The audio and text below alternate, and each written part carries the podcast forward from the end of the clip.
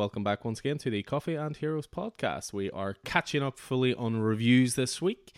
We are, uh, as promised, I should say, we are going to be looking at books released on the 3rd of March and also on the 10th of March. So, recording this on the 16th, getting it out just before a new comic book day hits tomorrow with the 17th. So, your host, as always, Alan, owner and operator of Coffee and Heroes.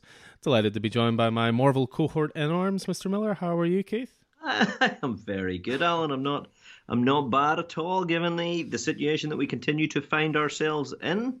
Uh, things could be worse. Things could be worse. I've got uh, I've got uh, a week off ahead of me, uh, which I'm super excited about. Uh, I've got uh, a pile of comics coming to me for this week, courtesy of of Stephen. I'm in a slightly different location this week, up in my up in my home place, and Stephen lives in a, in a, in a nearby town was was was in Belfast today and and was able to to pick up my my stuff. I was terrified of getting behind schedule and not being able to to to keep our listeners up to date with our uh, our weekly reviews. But uh, but uh, Stephen has has come to the rescue. Um, I'm surrounded by comic books uh, already. I brought uh, I brought uh, a trade paperback that I got last week with me uh, to make sure I had it. And I'm also uh, doing pretty well with my my Nightwing omnibus, that that beautiful giant that I'm working my way through from the new 52 run, right? Yeah, it was the the Prince of Gotham, wasn't it? I mm, believe mm, that's the very one. Yeah. yeah. So I'm I'm loving that stuff, but uh, I'm also really really looking forward to uh, to the new Nightwing uh, soft reboot, I guess that uh, will be will be coming up uh, in my in my pull list this week. So yeah, what about yourself? How are things? I mean, I know the store's not operating currently, but I know you're busy as hell with a the website and keeping things uh, yeah, keeping things stocked. Absolutely. I mean, it's uh, I've started a new thing on the website where I upload twenty new back issues a day. So sometimes you sit down at the computer and you'll sit there for three, four, five hours and upload 200 titles and to be honest it just bores the life out of you data entry is not my strong point so instead of doing that once a week or once every two weeks, I've decided now 25 minutes a day, 20 new titles go up there.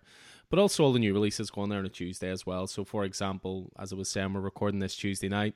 All the releases already on the website, ready to go. But yeah, there was a little bit of progress today. There's the potential to open for a click and collect scenario uh, in the middle of April. Uh, if if things continue the way they are, we will you know cross our fingers and see. And certainly, if that does become apparent, we'll announce more details on that. But yeah, well, I mean, news wise, there's not really an awful lot of an ex- last sort of week or two that has, you know, caught our eye, so to speak. You know, there's a lot of movie stuff, Oscars, meh, don't really care. I don't think either of us massively care about that. I mean, I um, would like to see, I would like to see Chadwick get his his best actor Oscar for for Ma Rainey's Black Bottom, which I don't know if you've seen yet.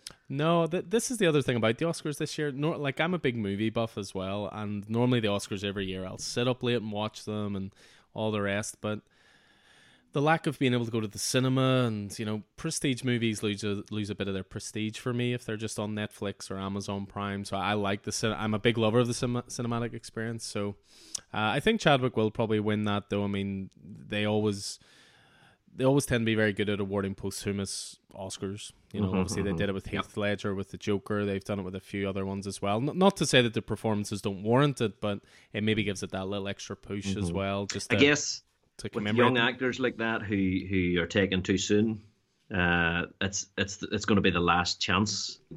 Yeah, they'll not they'll not have a chance to to to, to grow their performance and, and do something even more Oscar worthy. You know, uh, so it's but but I mean, Ma Rainey's Black Bottom was was some show. It's uh, definitely worth a worth a look. I'm also interested in Nomadland.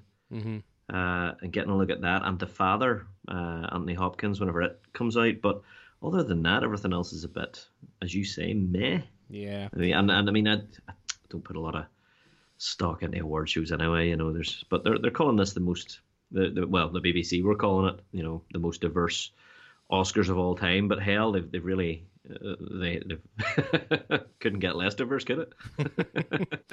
well, that's a that's a, a a road we're not going to go down right now. But what we will do instead is look at a couple of things that we are looking forward to coming out over the next couple of weeks. So, uh, Keith very kindly, a long time ago, actually, I think we would only just started the first lockdown. So it gives you an idea of how long I've had this and how Back guilty in I the feel. mists of time. Back in the mists of time now. That was that was the second edge of Coffee and Heroes. yeah, I think so. And it was really interesting because what I'm talking about here is Invincible. So uh, Robert Kirkman, originally drawn by Corey Walker, but then Ryan Ottley took over and you know very much cemented his place there. But it was really funny because I was starting to read it again two nights ago, and Vicky turned to me and was like, "Are you just feeling guilty because Keith read all of Chew and you still haven't even touched?" Uh, Invincible. So I hate having people's stuff, but obviously the comic industry is so relentless. Not one person who I've borrowed off has ever said like, "Are you done with that? Are you done with that?" They're all very good about it. But I hate having people's stuff. I feel so guilty about it. So Uh, you don't have to worry about that at all. I know where you live. well, it's okay because I'm gonna I'm gonna steal number two off you very soon because it is pretty fantastic. Uh, I'm about 36 issues in over the last couple of nights. I've even avoided not avoided, but uh, I've even put single issues to the bottom of the pile for now, and uh, really really digging it. Just lots of humor, lots of heart, good family drama at the middle of it as well. Uh, you know, it's very much a coming of age tale as well. There's just loads to really enjoy about it, and the imagination is, is second to none in there. Should we uh, should we resolve to maybe do a wee book club in the first twelve issues or something? I could definitely get on board with that, especially because I know you were eager for me to read at least the first 12 because Hmm. there is a, an animated show coming soon through Amazon Prime. Great voice cast. Basically, if they were in The Walking Dead, they've got a part in this, but there's loads of other voices uh, of actors you'll recognize. But there is a pretty big twist 12 issues in that just turns the entire story on its head for, I would imagine, the, the duration of the run. So, And that's a that's a wee bit of a link, isn't it? Stephen Stephen Young, who plays Glenn in the Walking Dead Mm-hmm. TV show, uh, is going to be voicing Mark, Mark Grayson. uh, Invincible, and uh, and uh, Mark Grayson in in the TV show, and he is also up for an Oscar for Best Actor, I believe. See, it all links together. You'd Boom. think you'd think we planned this thing. So you, you, you certainly wouldn't think we're Roddy winging it McCanson it here. I tell you. But yeah, the TV show of it uh, kicks off on Friday week, so it's going to be kicking off on the twenty sixth of March. So Friday is officially going to become an just like every other night of the week, I suppose, another geek night. So you're going to have Falcon Winter Soldier kicking off this Friday, and then you'll get regular episodes of that for its six episode duration over um, on a Friday as well, and then Invincible starts next week. So that's th- those are two properties you must be very excited for. Yeah, definitely. I mean, uh, Invincible. I don't need. You, you've just talked about my love for Invincible, so I don't. I don't need to. um, but I'm really looking forward to to kicking off Falcon and Winter Soldier uh, this this Friday. Uh, I'm really. I'm enjoying. It's the it's the world that I'm from. You know, binge binge TV watching is, is something that I've I've grown into. But the world that I'm from is the world where you you hang out and and you're looking forward to Tuesday night because Quantum Leap's on, or Wednesday night because Red Dwarf's on you know, uh, or, or or Saturday night because the A team's on. Uh, so it's that weekly, it's that weekly thing, Yeah. you know, and I really enjoyed that with WandaVision. Uh, so I'm I'm really looking forward to to to Falcon and Winter Soldier, uh, and that I think it's only eight episodes, Only six, So- yeah, six episodes. Yeah, Um, but I'm looking forward to that, and I, I'm looking forward to that that buddy cop dealio, you know, and, and what they're doing with with with Baron Zemo, and I've really I've sort of avoided anything but that that. Uh, do you remember the show reel that they did at the Disney Disney Investors? Expo wasn't it? Yeah. Yeah, that's that's the only thing I've watched. I haven't watched anything else since then. Uh, and I'm just so I'm just I'm happy to go into it as blind as as blind as I can. But uh, I'd say they're going to bounce off each other quite quite nicely. I'd say so, and I, I wholeheartedly agree. It it's nice from time to time getting that binge model, and something like Cobra Kai I think benefits from it because Cobra Kai is very straightforward storytelling. You know what I mean? It's very nostalgic, and whereas something like WandaVision and hopefully Falcon Winter Soldier. It invites discussion, it invites you know, oh, did you notice that part, or what do you think they're doing here? And it's the kind of show that certainly when the store gets back open as well and people can come down and you know sit and hang out and chat and all the rest those are the kind of shows you like because if it's if, mm. if it's a binge show you know you might be in episode four but i might be in episode six but someone might have finished it so i i'm like you i mean obviously we're we're part of the older generation here kids which you'll hear plenty about later when we get to a certain marvel title Uh-huh. And, and uh, yeah, I think I much prefer the weekly model. So I, I do like what Disney are doing with, you know, the idea being one show at a time, always on a Friday. When that show ends, another one begins. Mm. And I mean, that is, funny. There's there's something about delayed gratification there as well. Uh, because whenever you're talking about binging Cobra Kai, Brona and I were very much well. We'll watch one. We'll watch one tonight you know, and we'll we'll save it because we, we don't want it to run out. You know that sort of. You know how you, you know how you get with things well, speaking of delayed gratification, it's oh finally oh coming, Keith. you will not have to listen to me anymore say the Snyder Cut is coming soon. The next time we record, I will definitely have seen it. Will you have seen it? It hits this I, Thursday. I will. I will have seen it. I will have seen it. I might not get a chance to watch it until, uh, as I said, I'm off for a few days. Mm-hmm. Uh, I might not get a chance to watch it until Monday. Uh, I have I have set my uh, my my Virgin box to record it in Sky Cinema. Um, my dad is interested in watching it, but I don't know if a we will get the TV or the piece to sit for four hours to watch the extravaganza, um, or in fact if I'll be able to take four solid hours of Zack Snyder's Dark DC Universe uh, at the one time. Uh, I mean, you don't know if you will either because I mean, you've never gone four full hours back to back. Uh, I have no. In one movie. hmm. Three and a half hours is probably the most I would say for a movie. Yeah. I think Lord of the Rings, Return of the King. Oh no, no, extended. I mean, I mean specifically Zack Snyder's Dark DC Universe. I mean, BVS extended editions, three hours. So it's three. That's not four hours, Alan. That's... Yeah, I have no problem with it. Yeah, but I have watched uh... it Man of Steel back to back before, so we're all good. yeah. All right. No. So so I just don't know if I get the I don't know if I get the chance. Yeah, uh, but uh, obviously, I'm really keen to continue to participate in the conversations. you know, in our in our community, um, it'll be nice to have uh, informed opinions. Yeah. You know, I'll, I'll be interested to see if if, if my biases and your biases and everybody else's biases remain. Yeah. Um, you know, but I'm trying to. Obviously, we've had a lot of banter. Uh, I'm not a fan of of how those how things transpired. Uh, you know, with that, we've talked about it. We don't need to, to rehash it, but I'm trying to keep myself as open as possible. Yeah. Uh, I'd, I'd, I'd love to enjoy it. I'd, I'd love it not to be just bloated fan service. Mm-hmm. Uh, so yeah, so hopefully that so hopefully his original vision, if, if, if that is what it is, is is better than the. It, it can't not. It can't not be better than. I think it's the, impossible the that it's any worse than that. Because and and that's not a dig at Joss Whedon. That's just a no. dig at a scrambled movie that came from two different you know mindsets, and it was just a you know square pegs and round holes sort of thing. But obviously I'm a fan. I'm really looking forward to it, but at the same time, I'm not going into this expecting it to be the greatest thing of all time. I'm just looking forward to dispelling the myth. I'm looking forward to, as you say, having an informed opinion because it, it could go either way. You know, there is something to be said for the movie you have in your head, never getting to see it.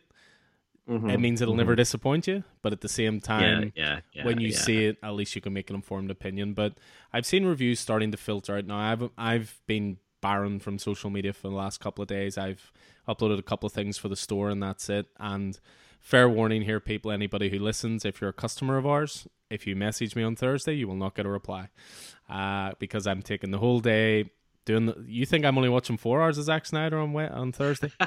As Vicky well knows, there's ten full hours coming up on Thursday. You'll never be the same again. I'll, I'll enjoy this podcast now because because guys, this Alan is never coming back. It's going to be a dark DCU Alan that returns, who hates the world and everything's a crushing disappointment. And who knows? I just, I also hope, I also hope, and I, I know I'm hoping vainly that regardless of how this movie goes, the next hashtag you're going to see, it's going to be, you know, save the Zack Snyder DCEU. Oh, it, it's it's already been you know, up there. It's, it's continued the Snyderverse. It's I've seen it before. You know, exactly. Yeah, I so, so, that's the thing. I don't care if this is the greatest thing of all time. I just want it to be a full stop. You know, I'm I'm more than happy that they're moving on and doing what they're doing, and that's fine. This is the the reason I'm looking forward to this so much, and I've went on about it as much as I have, is because there's never been anything like this before, where a sort of, mm-hmm. for lack of a yeah, better it's term, a spectacle. A, it's a, spectacle. a fan movement breathed yeah. this to life. You know what I mean? And and that's quite satisfying as a comic fan and a movie fan. So, but I'm more than happy for this to be a one-off event, four hours. Here you go, guys. Enjoy. and now we're on to the next thing. So, but time will tell, and uh, I will look forward to a conversation with you because you're going into it with low expectations. I'm going into it with high expectations. I hope we meet somewhere in the middle. So yeah, and I and I and I uh, I am trying to go in uh, receptive, open and receptive. Yeah, you know, as a as a as a movie fan and as a superhero fan.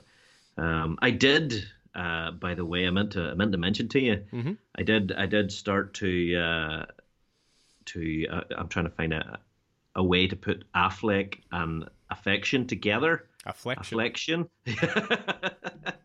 to, to, to increase my uh, my affliction.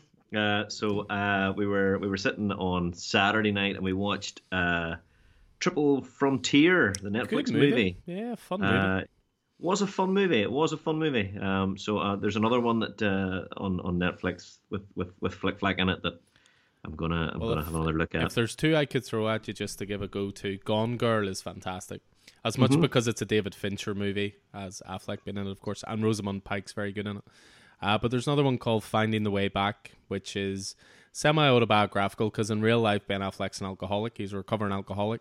That's right. Yeah. And in Finding the Way Back, it's all about like a guy who couldn't have made the big leagues in basketball, but pissed it all away. And then as he's older, he gets brought back to teach his college team. It's it's a very well worn tale, but for nostalgic folks like ourselves, I think it's our kind of movie. So you'd probably I mean, enjoy it- that.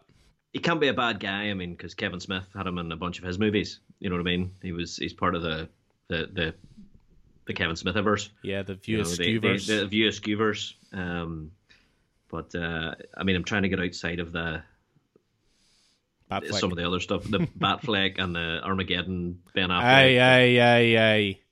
Don't you be insulting Armageddon. That's Oh no, the, I, lo- I loved Armageddon. I that's loved one of the greatest cinematic time. experiences of all time. Ever. Stupid as hell, but so oh, much fun. absolutely. But but anyway, shall we shall we get into some comics? I just wanted to take advantage of the fact I had you chatting about the Snyder cut for 10 minutes. Yes, we are indeed going to move on to comics. So, yeah, so as I said at the top, we're going to be covering the 3rd of March and the 10th of March releases. So, we'll take a little break in the middle, but we'll go through it in our traditional way. We'll go through some honorable mentions before getting to what was our pick of the week. But we always started off by checking how many titles we had that week. So it was a pretty pretty standard week for me. Third of March, I had 21 titles total. In a weird twist of fate, I had only four DC, but I'll go into that in a moment why that was. Uh, I had seven Marvel, and then I had 10 Indie. As ever, Indie winning the day. How about yourself? You had more Marvel than me. I'm collecting all the King in Black stuff. I had I had a light week. Why did I have such a light week, Alan? Well, the reason I say DC, well, I'll you tell tell me your Anyway, first, and we'll, my, we'll my, so so normally we're we're we're within within uh, an arm's reach of one another, but uh, this week I had twelve titles, or sorry, on the third of March I had twelve titles. Uh, two of them DC, four of them Marvel, and six of them indie. Well, you see, I can see you're wrong already because you say 12 to- titles total with two DC, but yet in our honorable mentions, you are honorably mentioning three DC titles. Three DC, yeah, yep, absolutely. I've oh, I've You're obviously bumping, those, up. you're Yep. bumping those rookie numbers up. That's all good. Yeah, um, absolutely. Yeah, it Uh, was an interesting week. So with DC, certainly the reason I only had a few titles was because this was the first week after Future State had ended. DC are going with this new model of releasing titles monthly as opposed to fortnightly. So I really think, and certainly this is my experience so far with what I've been reading, that they're fixing more on quality rather than quantity. The reason the Marvel releases were a little bit less this week as well is because King in Black got delayed. So as well as King in Black being delayed, that meant Venom was delayed. That meant, you know, a couple of other bits and pieces were delayed.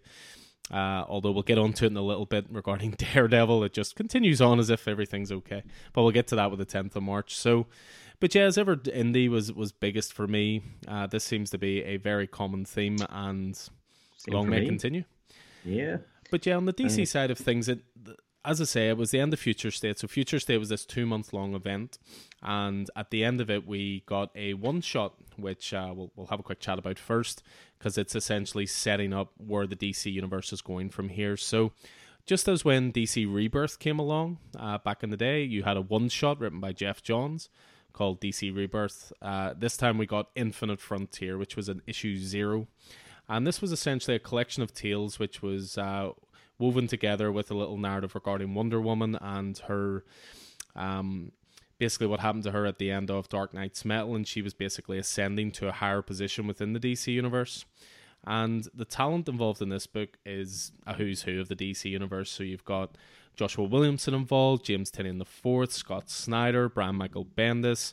You've got Becky Cloonan, Joelle Jones, uh, Tim Sheridan, Phil Kennedy Johnson, uh, Geoff Johns, Geoffrey Thorne, and those are just the writers. Then you've got the likes of David Marquez, Jorge Jimenez. You've got Joelle Jones art as well, Stephen Byrne. You've got uh, Jamal Igle, Alex Maleev, Todd Nauck, Dexter Soy, Howard Porter, and then an epilogue by the always reliable John Romita Jr. as well. So, you know, it's it's interesting that you were we were talking not to throw it in again, but we were talking about the Snyder cut and being you know quite dark and all the rest. This book just seemed full of lightness and hope and ah, color, and it was yeah, I mean it will. I mean it.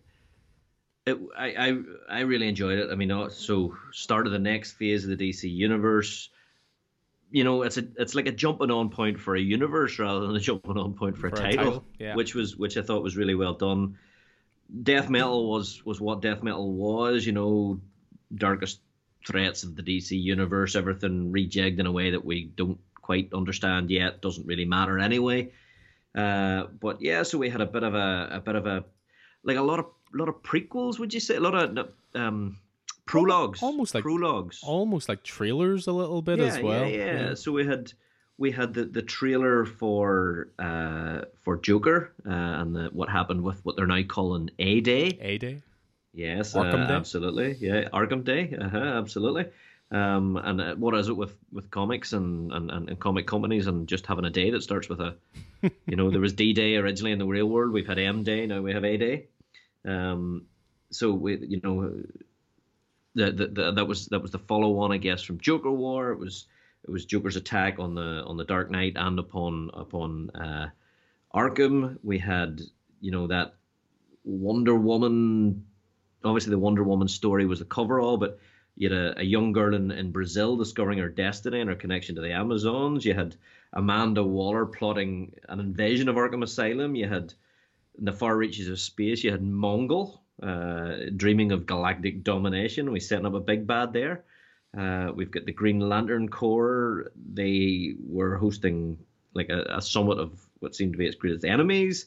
The Hall of Justice. We have uh, and, and the Justice League. You have Black Adam settling in and and I say that just Stargirl as well was in there, and oh, the one that the one that just took me, Alan, the one that, that the one uh, that brought you back to a title. oh, absolutely. I mean, I was obviously a huge fan of Joshua Williamson's Flash. I was never done talking about it, but uh, and a, a wee bit wary of what's coming up. But whenever you're telling me that the new Flash is going to be Wally West following his redemption after after you know everything that's happened, Heroes in Crisis, and all of that stuff, I was I was over the moon. That that that made it for me, Alan. Yeah, well, that's it. I mean, you even had the line from Spectre, it appears a torch has been passed.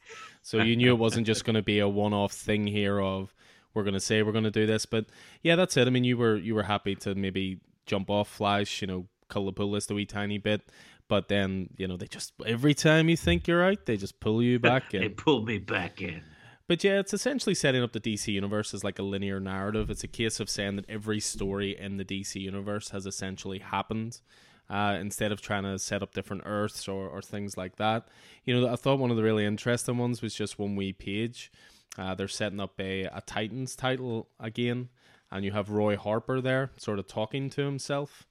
And let me just find the page here. Mm-hmm, mm-hmm. And uh, he's like, on his phone going, Dick, Donna, or Jason, hmm, hey guys, it's Roy. Funny story. I'm totally back from the dead. No idea why. Want to hang?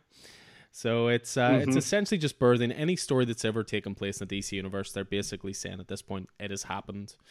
But what was really good about this book as well is all these individual stories were being told by the creators who are taking over those titles. Mm-hmm. So you had Jimenez writing you know, the Bat story. You had Becky Cloonan doing Wonder Woman. You had Phil Kennedy Johnson doing Superman. You had Brian, Brian Michael Bendis doing Justice League. So, yeah, it was just a lot of fun. Uh, I thought it, it actually melded together very well, considering there were so many individual narratives. Yep. Yep. And yeah, just I, it really had me excited for the DC universe. I mean, obviously I'm a DC guy, so I'm always going to stick with it. But sometimes it's harder to be excited about it than others. But this had me really excited. I thought it told the story really well, and then that last page. Uh, where they're obviously setting up a, a big bad, and it's a classic villain as well. Yeah, yeah, I thought absolutely. There's yeah, and I, I love the there was a there's a double page spread in there, uh, very close to the end. Uh, you know, where I, I mean, I'm I'm a sucker for a for a double page spread of, of superheroes, you know, just being superheroes.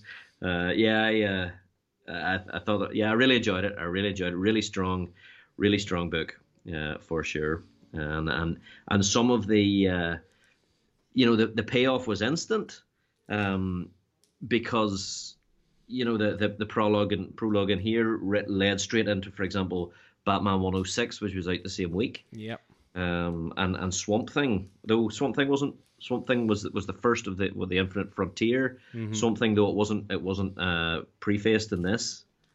Uh, but yeah, it was it was. I mean, there's there's definitely there's there's some that I have zero interest in. I'm not interested in really the Green Lanterns or Stargirl or terribly interested in Green Arrow and Black Canary or a Teen Titans Academy, even though I'm interested in the Teen Titans. But I'm interested in Justice League and Batman and the Flash and Superman, and you know what I mean. So, so yeah, I love this book. I thought it was great. Well, yeah, just as you said, it's just a great jumping on point for anybody who wants to get into the current incarnation of the DC universe. And as you say, it's a case of reading them and maybe thinking, "Oh, this story looks interesting." This one, it's not a way of trying to sell you on all of the titles, but just see which ones that maybe you know click with you and think you want to continue with. So yeah, all the DC books, as I said, they're they're going monthly now. But you know, pre Future State, it used to be Batman was fortnightly, Flash was fortnightly, Superman. Oh no, Superman was uh, monthly.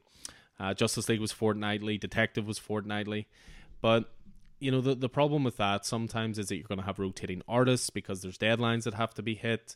Maybe an, an artist will change mid storyline. It's a little bit jarring, things like that.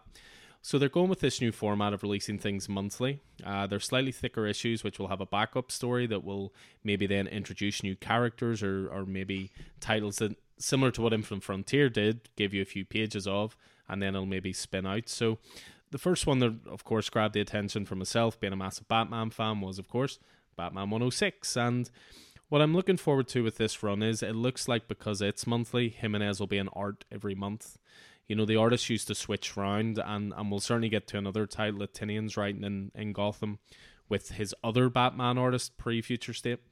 But this was a fantastic issue. Uh, I'm sorry to say, Keith, though, it was very, very dark.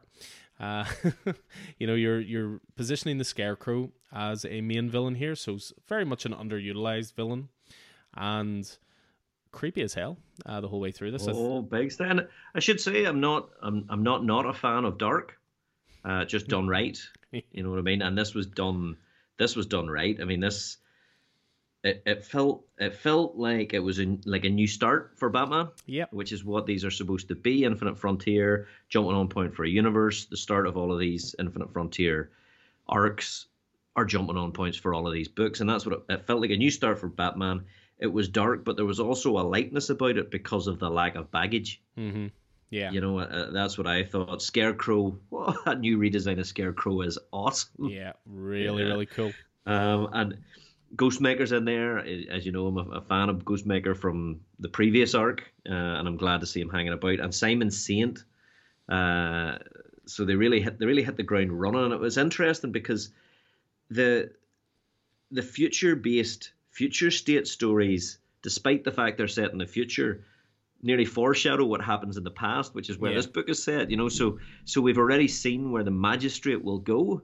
Yeah. In future state, and here we see the introduction of Simon Saint, the man who creates the magistrate. Yeah. And the start of that storyline, that class. You got the genesis of the peacemaker stuff. I mean, that's mm-hmm. it. You've got Simon, you know, Saint essentially selling this whole idea of the magistrate to the new mayor, and the mayor's obviously very resistant to it. But because of future state, you know that this is going to pass one way or another. But, yeah, absolutely. But yeah, nice to see sort of Harley being worked in well as well, where she's sort of you know towing the line between good and bad, and also just the fact that, as you say, because it's stripping away some of the baggage. You know, as a long time Batman fan, I got I get a kick out of seeing Barbara back as Oracle. Yes, you know, being, oh no, I, I, totally am with you. Totally being in Batman's you. ear, but she she sort of speaks about how she is essentially given the microchip in her spine a bit of a rest. I'm not trying to overload it, so you know that she still can jump into the Batgirl duds if she needs to. And uh, I mean, there's a there's a definite dark detective thing going on here, where you have a lower tech Batman, uh, not quite as low tech as he is in Dark Detective. Yeah, but he's certainly But- been stripped of all his income. Yeah, and so forth. yeah, and I mean, he's still still worth a lot of money, but he's he's living in a in a tenement house or a you know a, a terraced house that he's converted into effectively a, a, a micro bat cave. And he's talking about all these micro bat caves, which he's lost by the time Dark Detective comes around, I guess. But even the way he treats the Batmobile, he's stripped everything back.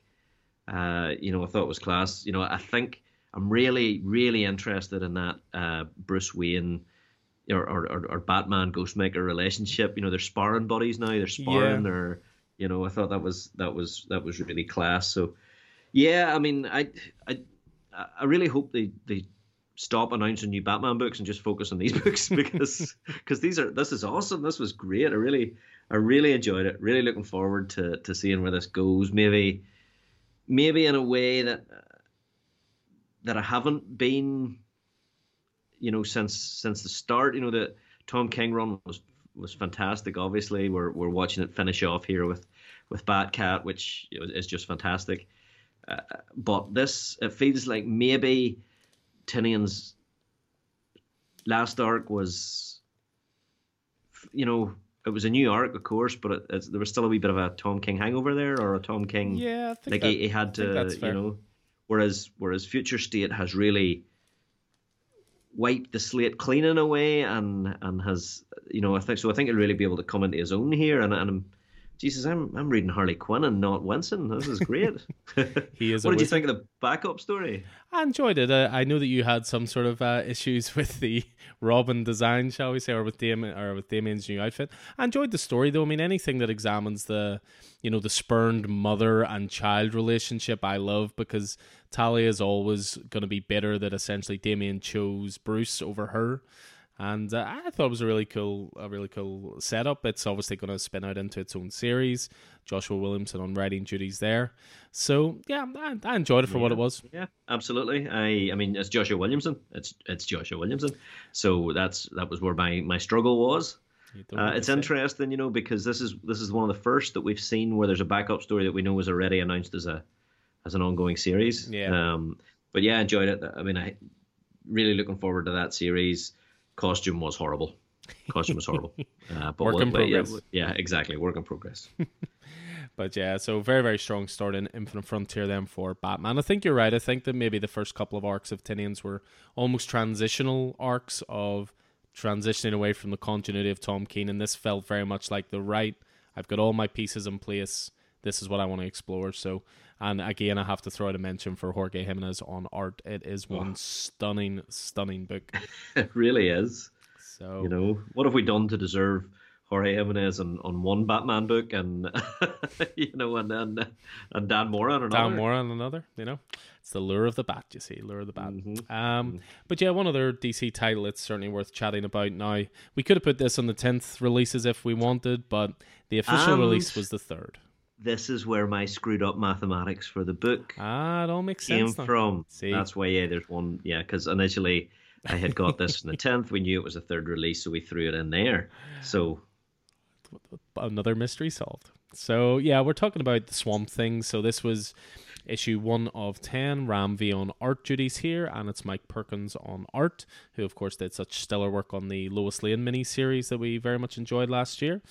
And I mean, Future State Swamp Thing already was one of the stronger titles. I thought very lyrical, very thought provoking, very deep, and this was just more of the same. Uh, the they do not skimp on the horror in this either. You know, considering you open up it, uh, the page with sort of like a a twelve panel spread to do with like bugs and larvae and you know all this kind of stuff, but they they do not skimp on the horror here. But it's no, it's very So- uh, different to Swamp Thing stuff I've read recently because there was a good Swamp Thing run in the new 52. And it was actually by Scott Snyder, but it was more. It was action horror based, if you know what I mean. This is very psychological horror. where did the the idea of the green and the red and whatnot come from? That then uh, was the, that Snyder? So the green and the red was Snyder. It was a crossover uh, called. That was Animal Man yeah, and, and Swamp it was Thing. called wasn't Rotworld. And mm-hmm. it was uh, Animal Man was written by Jeff Lemire, and Snyder was on Swamp Thing. It was a crossover, very very good crossover mm. actually. But yeah, I mean, I Jesus, I thought this this was very close to my pick of the week. I have to say, uh, it, they within the story, there's a new face behind the familiar character of Swamp Thing yeah, in it. It's no longer Doctor Alec Holland. No, uh, Levi. But yeah, he's you know, so you got a new you got a new face behind a familiar character. You got a a familiar yet brand new direction. And did you feel that there was a there was a sniff of, of like the Western noir and American Gothic around this? I mean, there was at that start. I, I nearly that that cop. I kept expecting him to go, well, well.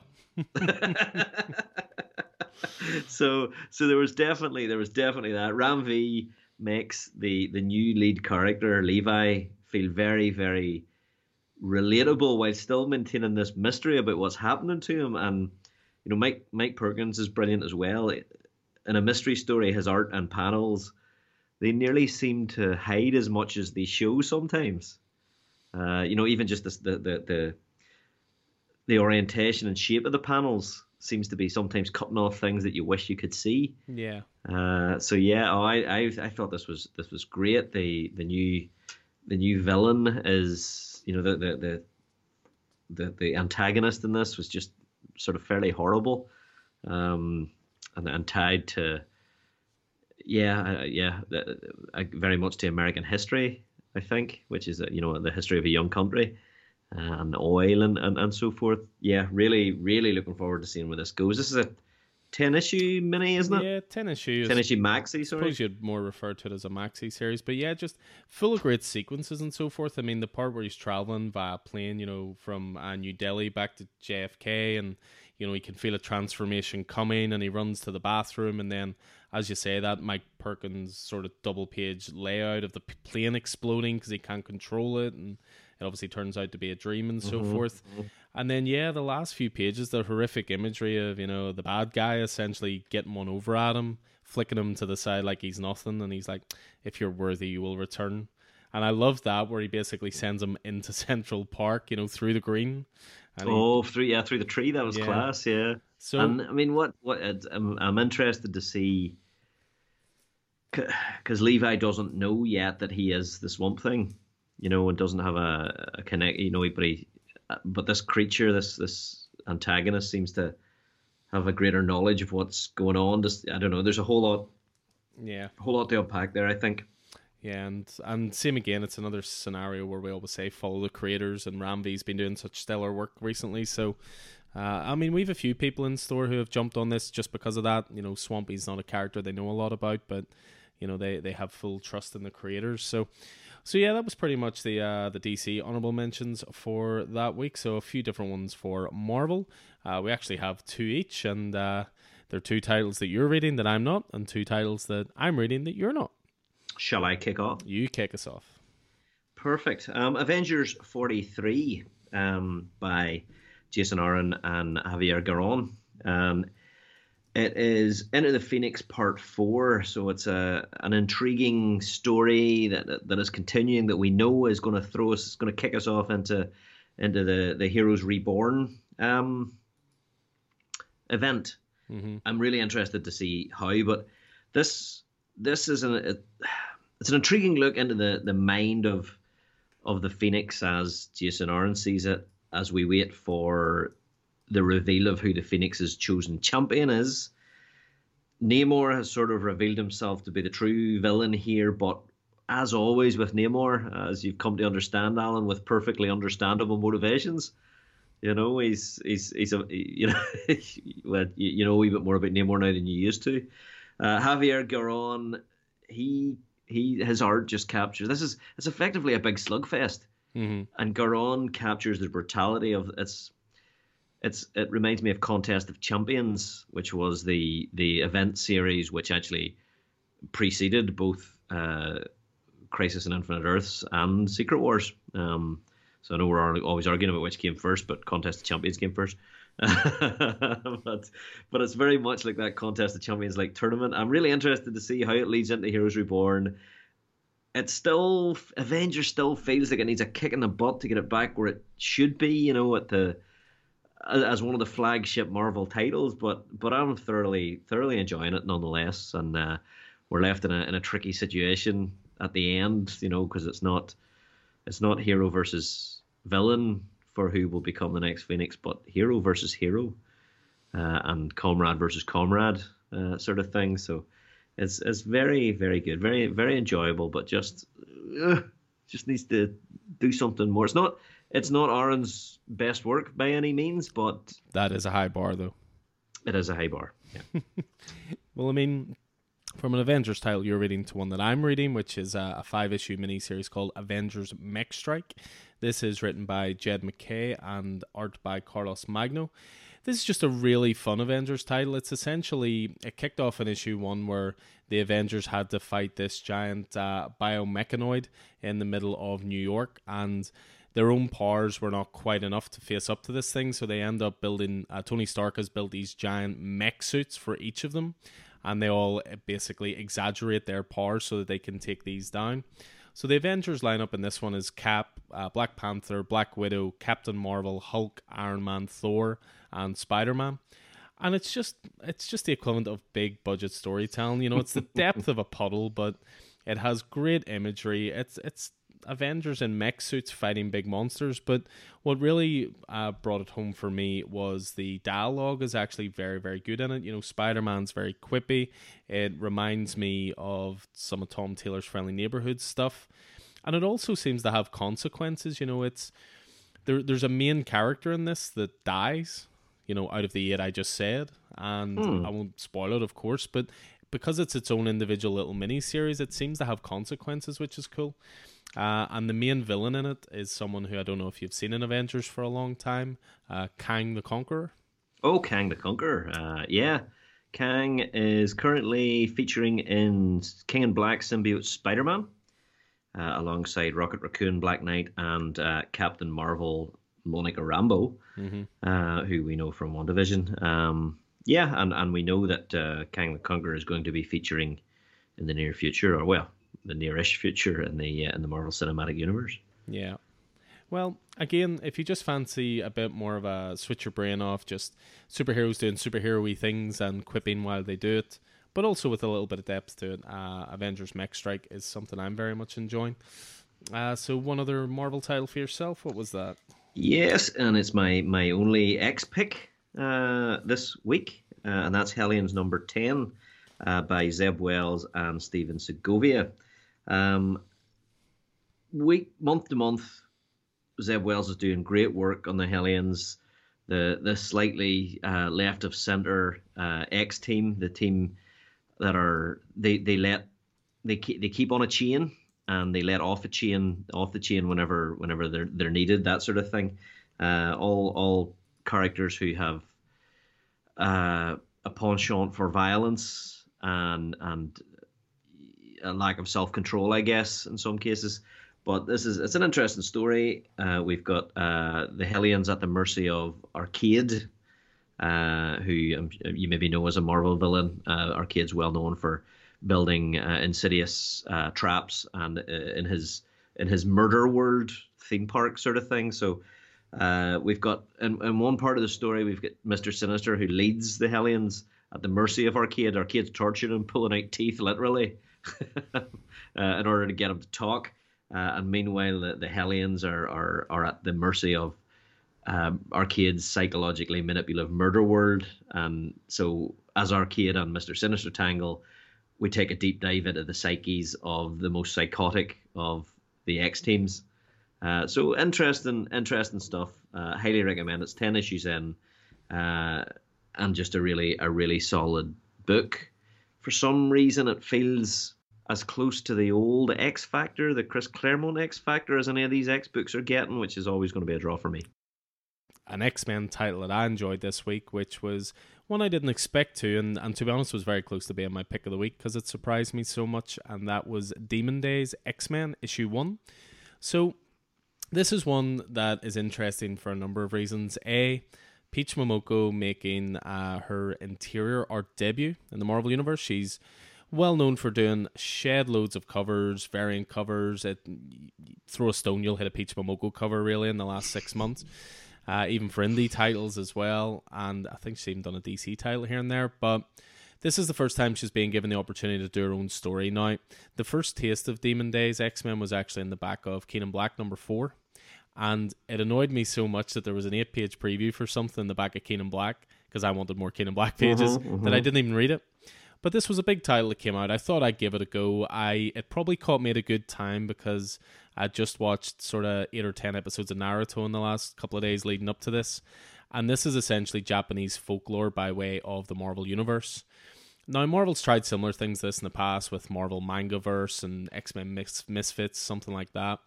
But having a Japanese artist, I think, makes all the difference here. Um, Peach Momoko's art is, of course, very watercolory, very painterly type style. But it was just a really, really class issue. It's essentially following a character uh, who is Psylocke, you know, for lack of a better term, but they don't really refer to them in this by their Marvel names. You're it's it's kind of like a who's who where you have to pick up who is being portrayed as who. So like she has a wolf that comes with her that she calls Wolvie, who can regenerate. So of course, you know, not not really hard to figure out who that one is. There's a giant snake that is attacking these small Japanese villages that's covered in this black goo and you know has a big massive tongue that sticks out of it. So it's, you know, a, an interpretation of Venom as well. There's an interpretation of Hulk in here. It it is very Japanese. Now again, it caught me at a good time because I'd been watching a lot of Naruto, so I could I could see the tropes as I was reading it. But this just came out of nowhere for me, and I just thought it was so so good. Just puts a big smile on your face reading it. The art is expressive and dynamic. Uh, there's some great action in there, and it seems to be that these Demon Days books they're going to be every couple of months, but every single one of them is going to be a different character or different corner of the Marvel universe. You know, we're not just following Demon Days X Men the whole way here, and uh, yeah, I, I highly recommend it. I know you're not a fan of Momoko's art, and I very much would tend to take or leave as well, but it really suits the story in this. Interesting. I mean, it, it, certainly the cover art isn't. It doesn't necessarily grab me, but but I mean, yeah, interiors are a, are a whole different bag. But um, it, it reminds me, Alan, of uh, of of a book that I must grab for you while I'm while I'm here and, and bring it bring it up to you. It's a book from from 2011. It was a five issue mini series called Five Ronin. Mm-hmm. Uh, I think it was it was 2011, and it was written by Peter Milligan. Uh, it had people like well a variety of different people, but uh, Leandro Fernandez was was one of the uh, the artists, and uh, you had covers by John Cassaday, Giuseppe Camuncoli, Ed McGuinness, David Aja. It was five books, five heroes, one unforgettable story of heroes pushed to the limits. 17th century Japan, uh, a time and place of violent upheaval, wandering Ronin, mysterious Geisha, and into the strange and dangerous world come Wolverine, Psylocke, Punisher, Hulk, and Deadpool, uh, as you've never seen them before. Um, so I must, uh, I think that might appeal to you, um, very much along those those sorts of lines. Nice, nice. I could get on board with that as long as it comes with a complimentary copy of uh, Invincible Omnibus number two.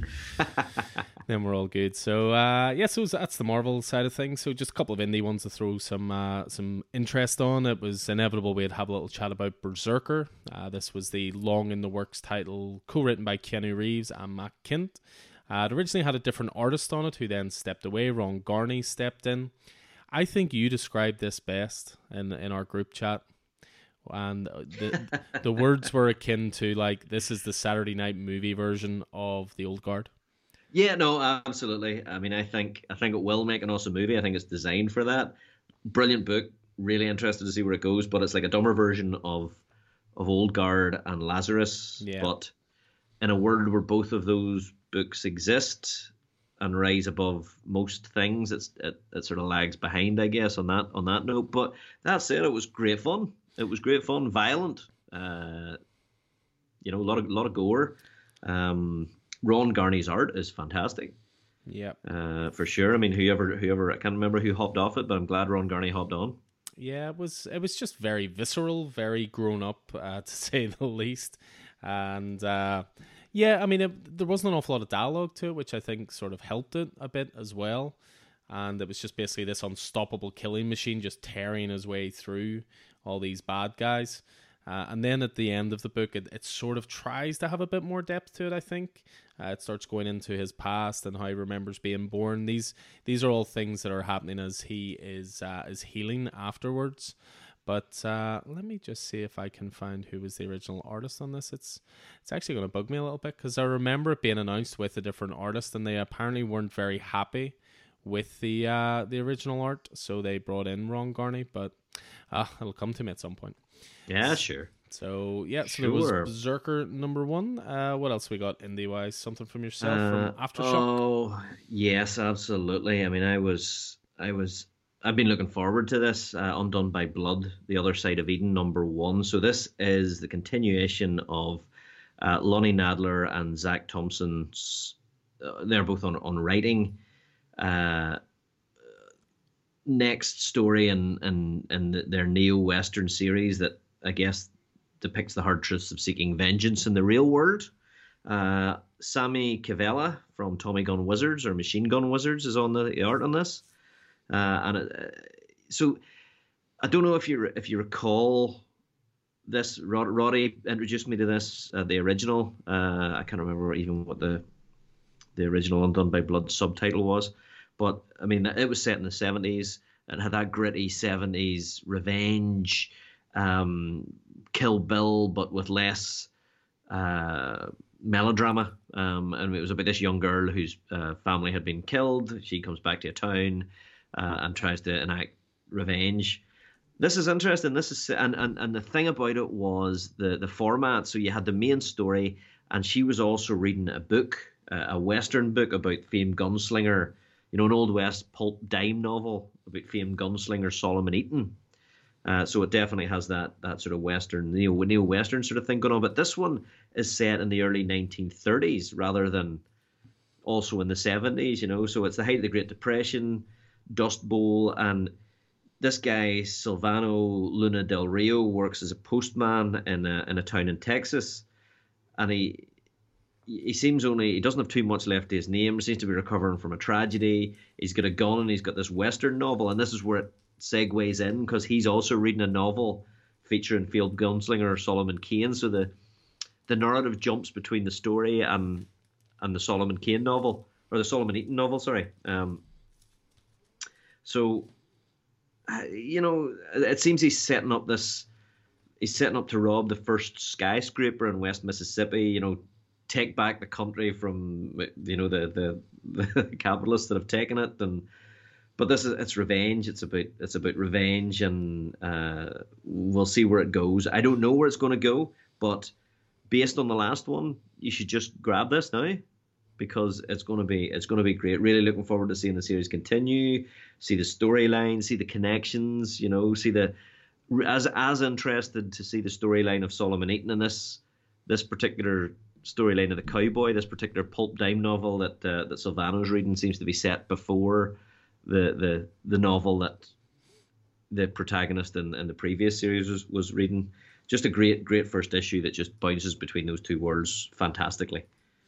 Yeah, as you say, the trade's already available for that. Uh, the first volume and you know, a couple issues into this, it seems to be maintaining those standards. Uh, yeah, I was able to find out it was an artist called Alessandro Vitti was the original artist on Berserker, are.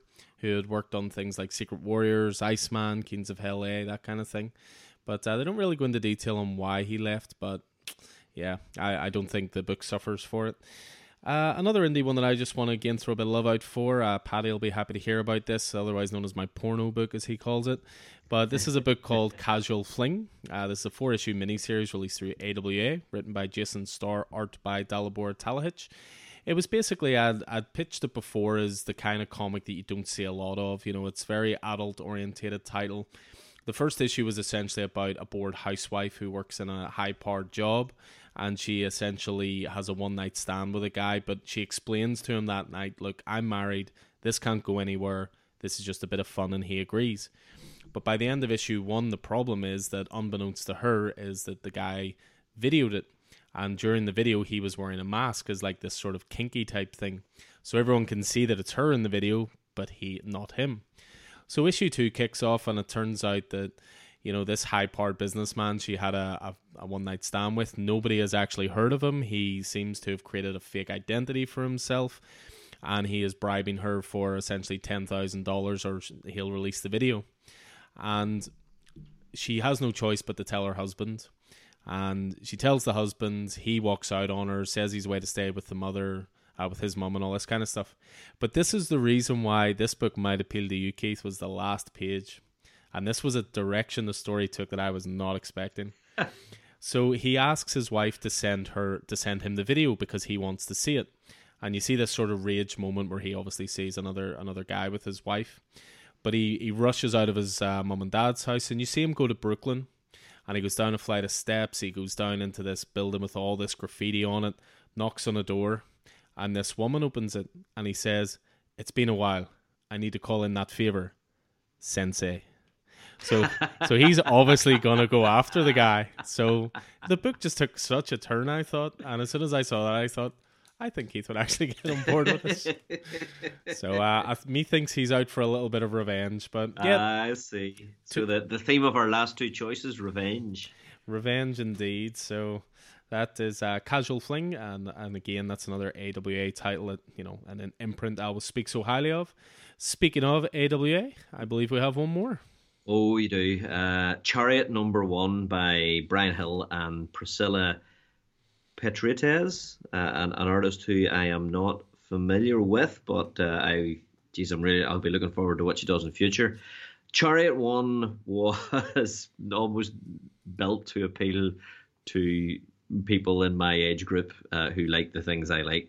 So the Chariot is a Cold War era secret government project to provide its star agent with a weapon unlike any other in the form of a supercharged muscle car.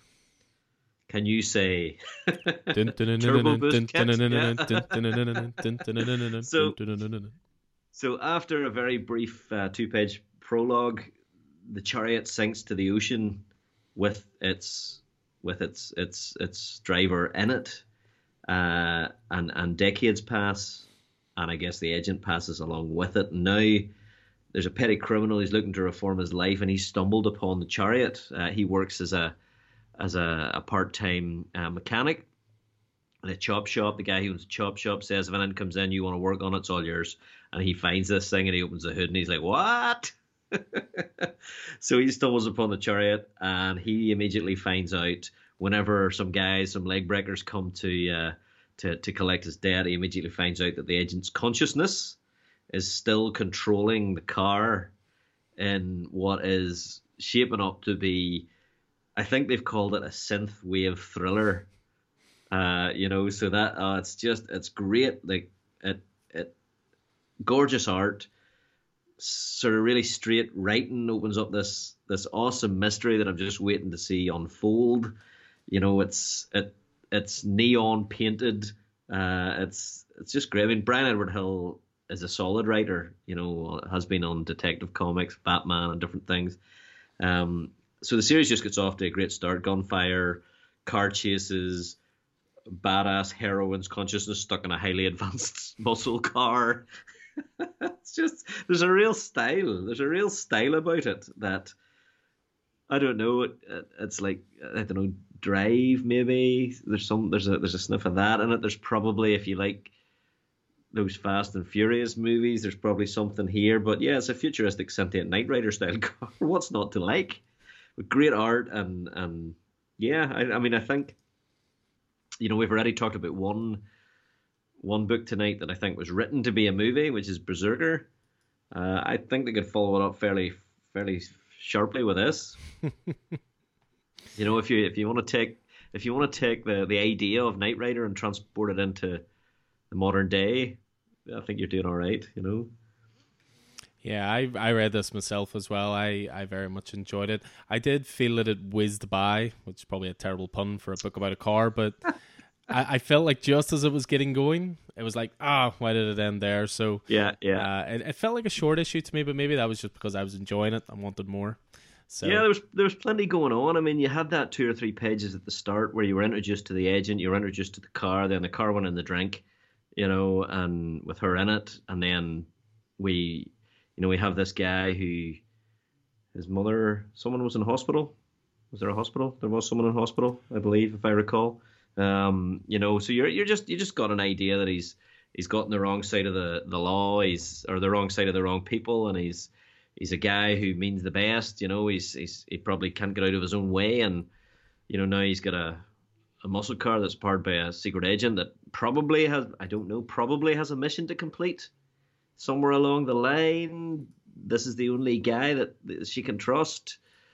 You know, uh, yeah, I don't know. I, I I love it already. I love it already. well, again, it's the sign of a good book that when it gets to the last page, you just go, "Oh, is that it?" So mm-hmm. yeah, enjoyed that myself. Again, I, I read all the AWA stuff just because the, there's such diversity, and they again they tend to be just short four or five issue minis. So uh, I'm I'm a big advocate for that uh, yeah, line there's, in there's, general. There's that whole. I mean, that's what I mean. That whole sort of synth wavy sort of uh, future noir, especially when viewed from the point of view of the 80s is kind of it's kind of Blade Runner. Blade Runner. what else do I need to say? You know. Um, but yeah, I, really enjoyed it. Really enjoyed it. Cool. So that is it for honorable mentions for the uh, 3rd of March. So we'll just finish off the 3rd of March with our two picks. And look at that, it's two indie books. So I must admit, with these two books that we're going to chat about here, you could probably switch them around uh, very, very easily and make Keith's pick my pick and my pick Keith's pick. So plenty to chat about here. So for me, the the standout title this week was Nocterra. Uh, so this is a brand new number one through Image Comics, uh, written by long term favorite writer of my own, Scott Snyder. Uh, art by Tony S. Daniel, who's worked in DC and Marvel and indie books for years, one of the industry greats and uh, colorist is Tomeu who is uh, turning up in more and more books and is a colorist that uh, I believe Clay told us that he basically told DC with Batcat, you get me him or I'm not doing it. So, uh, and this is the kind of book where colors shine. So, so Nocterra just at its base level, if you had the elevator pitch it to someone, I would call it Mad Max meets Pitch Black. You know, it's Ooh, okay, yeah. So yep. it essentially takes place on an Earth where, uh, you know, ten years ago. So it takes place in in their modern day, but there are a few flashbacks to when life was normal.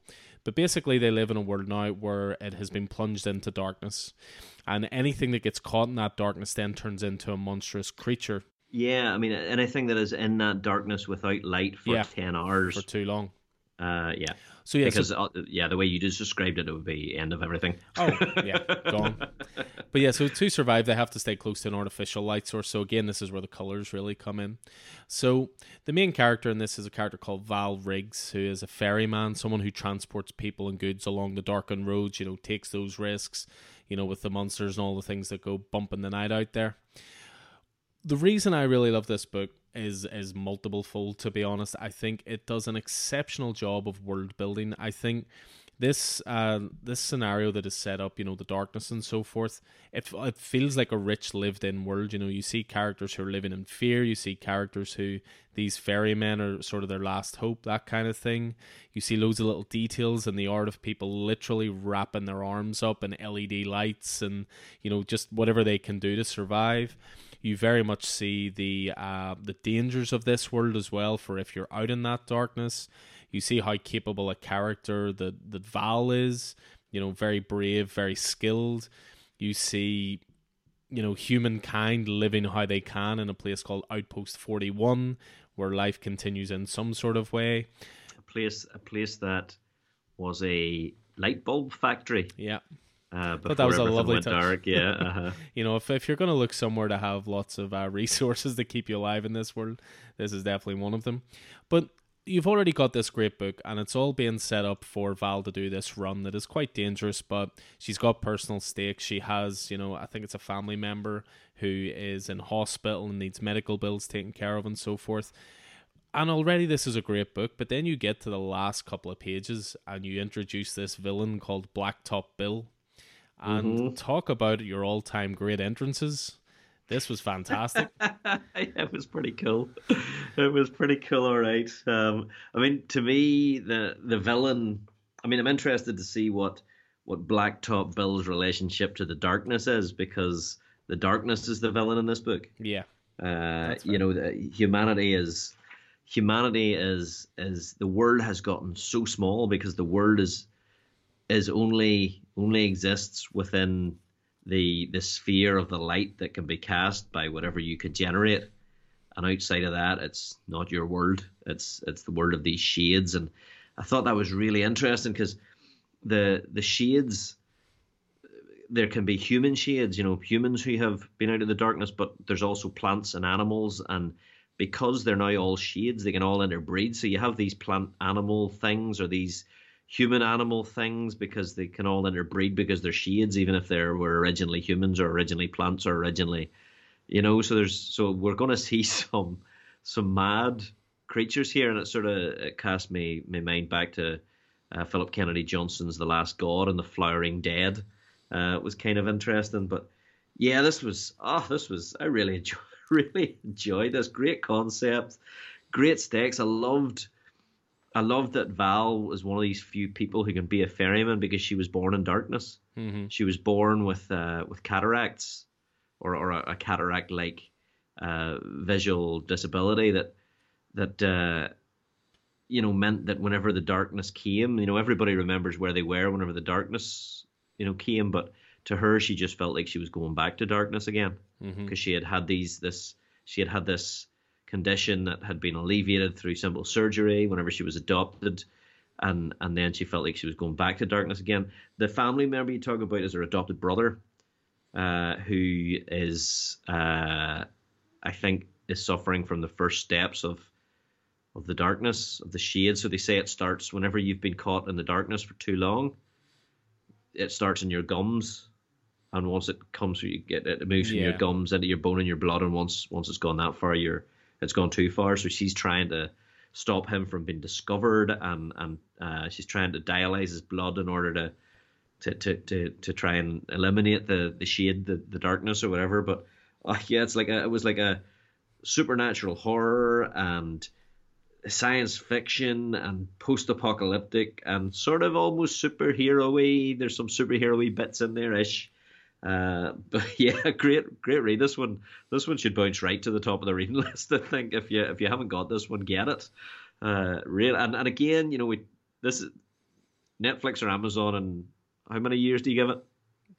It'll be announced by issue three at the latest, I would say. but yeah, I mean, even it's it's even really good at turning sort of storytelling conventions on its head as well, because you're introduced to this, as I say, really dark character. You know, Blacktop Bill attacks someone, is able to basically set their face on fire just by touching them. It's it's almost a simple design in a way. It's just a person, but completely blacked out, except for their teeth that you can see. But even this, you know, they're they're establishing them as the villain. They want to know where Val is, and she is basically been tasked to transport this old man.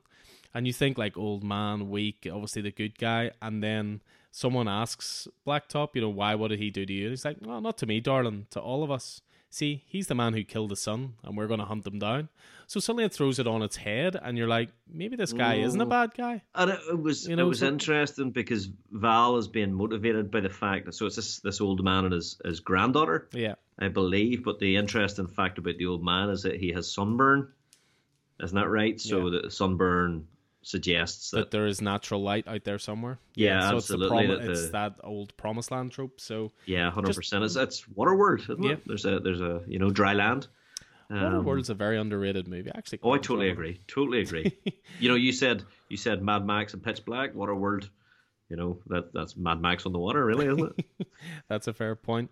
But yeah, just tons to enjoy in this book, and that's without even mentioning the art. You know, Tony S. Daniels on fire here.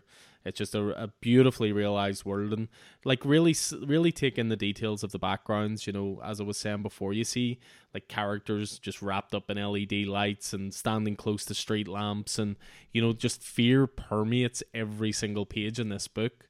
Uh, that that old fashioned again trope of fear of the dark, uh, except in this case it really will kill you. So, just yeah, brilliant, brilliant book. I mean, there, it's an interesting one because Nocterra was originally a Kickstarter, and it's a Kickstarter that I I personally backed. It was for a really nice complete volume hardcover of it, and I think there's a print in the uh, the one that I backed as well, but there's a part of me wishes I had the book to read it all, but another part of me that is similar to what we were saying earlier about TV shows. I'm happy enough to wait month to month and speculate and chat about it and see it grow. So, Um, I know they've had some problems shipping to this side of the world, so I'm sure I'll get it at some point. And uh, yeah, just great, great title. Highly recommend it, and really looking forward to seeing where it goes. So yeah, Nocterra number one is my pick of the week, and I believe we have an image double this week.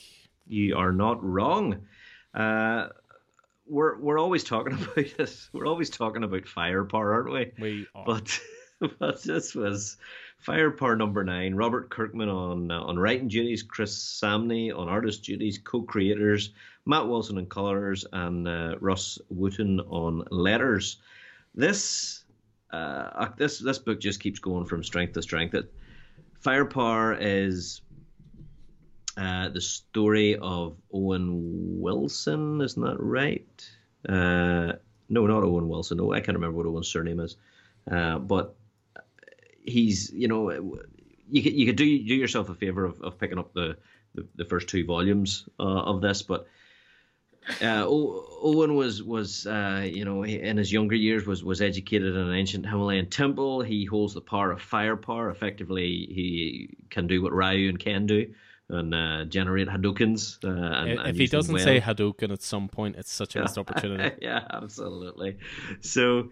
Uh, the, it turns out that his past has followed him into his modern life, uh, the life of his family. He's a, he's a, he's a family man with you know, a very he's got a nice life. You know, his, his parents are still alive. He's got two kids. He's got a, a, wife. He's a he's a cop, and it all it all has just followed him. You know, back to, to this and and with this issue, Owen and his family are following his history back to where it began, and things have just taken twists and turns. The the the, the two different temples who were at war may not be what he thought, and and all of this sort of stuff, but it's fairly easy. It sounds complicated, but it's fairly easy to pick up if you pick up those first two two volumes. That said, where this issue picks up is in midair, falling out of a plane. From, yeah, and, and the most exciting place possible. It's almost like you know Kirkman just challenges himself, goes right. So at the end of the last issue, we had uh, sorry Owen Johnson, and uh, you know at the end of the last issue we had. Uh, he was attacked. Uh, he was attacked on the plane, and he, he attempted to eject his attacker from the from the plane and managed to eject himself as well. Uh, definitely the most exciting opening of a comic this year, I would say. Uh, and despite what Owen can do, despite his martial arts expertise, despite his fires, his fireballs, you're kind of going, Jesus, he's he's in midair. How how can he? How, how's he going to get out of this? You know, he's he's in midair, and but it's a free fall fight between Owen and and the assassin, the sword wielding assassin on the plane a lot of the issue is devoted to the free fall fight, and pick it up just for that because it, it's class. Uh, I mean, with with Chris Samnee's art and Matt Wilson's colors, you know. But then it starts to, you know, through the fight as as Owen's using his his fireball power, his fire power to push, you know, to, to hit the. He realizes that the the fire power is is generating uh, thrust for him, so he's able to at least in some way, roughly direct his fall or direct his his direction of, of fall. Uh, so great, fantastic tension and the attacks and the, the fighting and and all of that. Just the, the stakes just seem really really high and uh, and just that you know at the end as as as Owen is is hitting the ground, he just generates the biggest fireball, the biggest firepower. You know we've seen since this, and it's just all whoosh, and he, you know he breaks his he breaks his fall. Uh, it's just it just keeps going and going. Uh, it's just I don't know you you were on this yourself. Oh, 100 percent. We've we've both been on this. We were very excited about this from the start. Yeah, Kirkman, you always know is going to be a great, uh, great weaving a great tale. Chris Samnee, I'm a huge fan art wise. Obviously, my favorite Daredevil run so far uh, is Chris Samnee and then just the unique way it came out, you know, that prologue graphic novel, and then the free comic book day, and then uh, the way it goes. But the thing about this is, I could have easily made this my pick of the week, but I didn't know how I could have talked about it without spoiling that last page because that yeah, was a genuine, yeah, yeah. out loud, what the hell moment. Yes, yes. well, I mean, you, you sort of half expected it. You have been expecting it, but also not this early. Not this early. Yeah, yeah. I mean, but Kirk- then Kirkman, Kirkman, Kirkman's Kirkman. very like this with his writing. He he does play the long game as well. Of course, you know, Walking Dead 193 issues, Invincible 144, etc., etc. But he does do he's not afraid to throw spanners in the works really early in stories. Like this is something i've noticed with us you know rereading walking dead and stuff like that.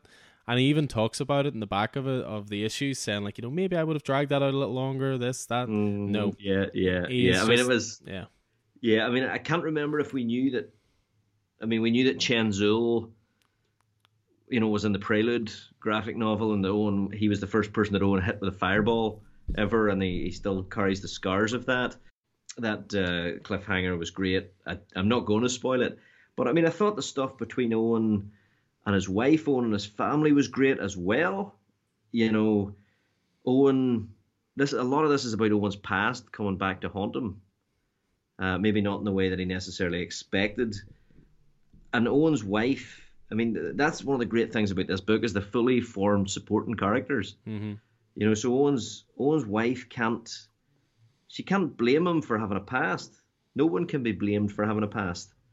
But he can be he can change how that affects them now and, although he's a fighter he needs to he, he's learned something from his family he needs to stop being so reckless reckless as he was whenever he was a kid training in the monastery you know so he's got he's got something else to fight for and that that cliffhanger obviously is going to be a bit of a sticking point between Owen and, and, and his wife and how it affects the family is going to be interesting.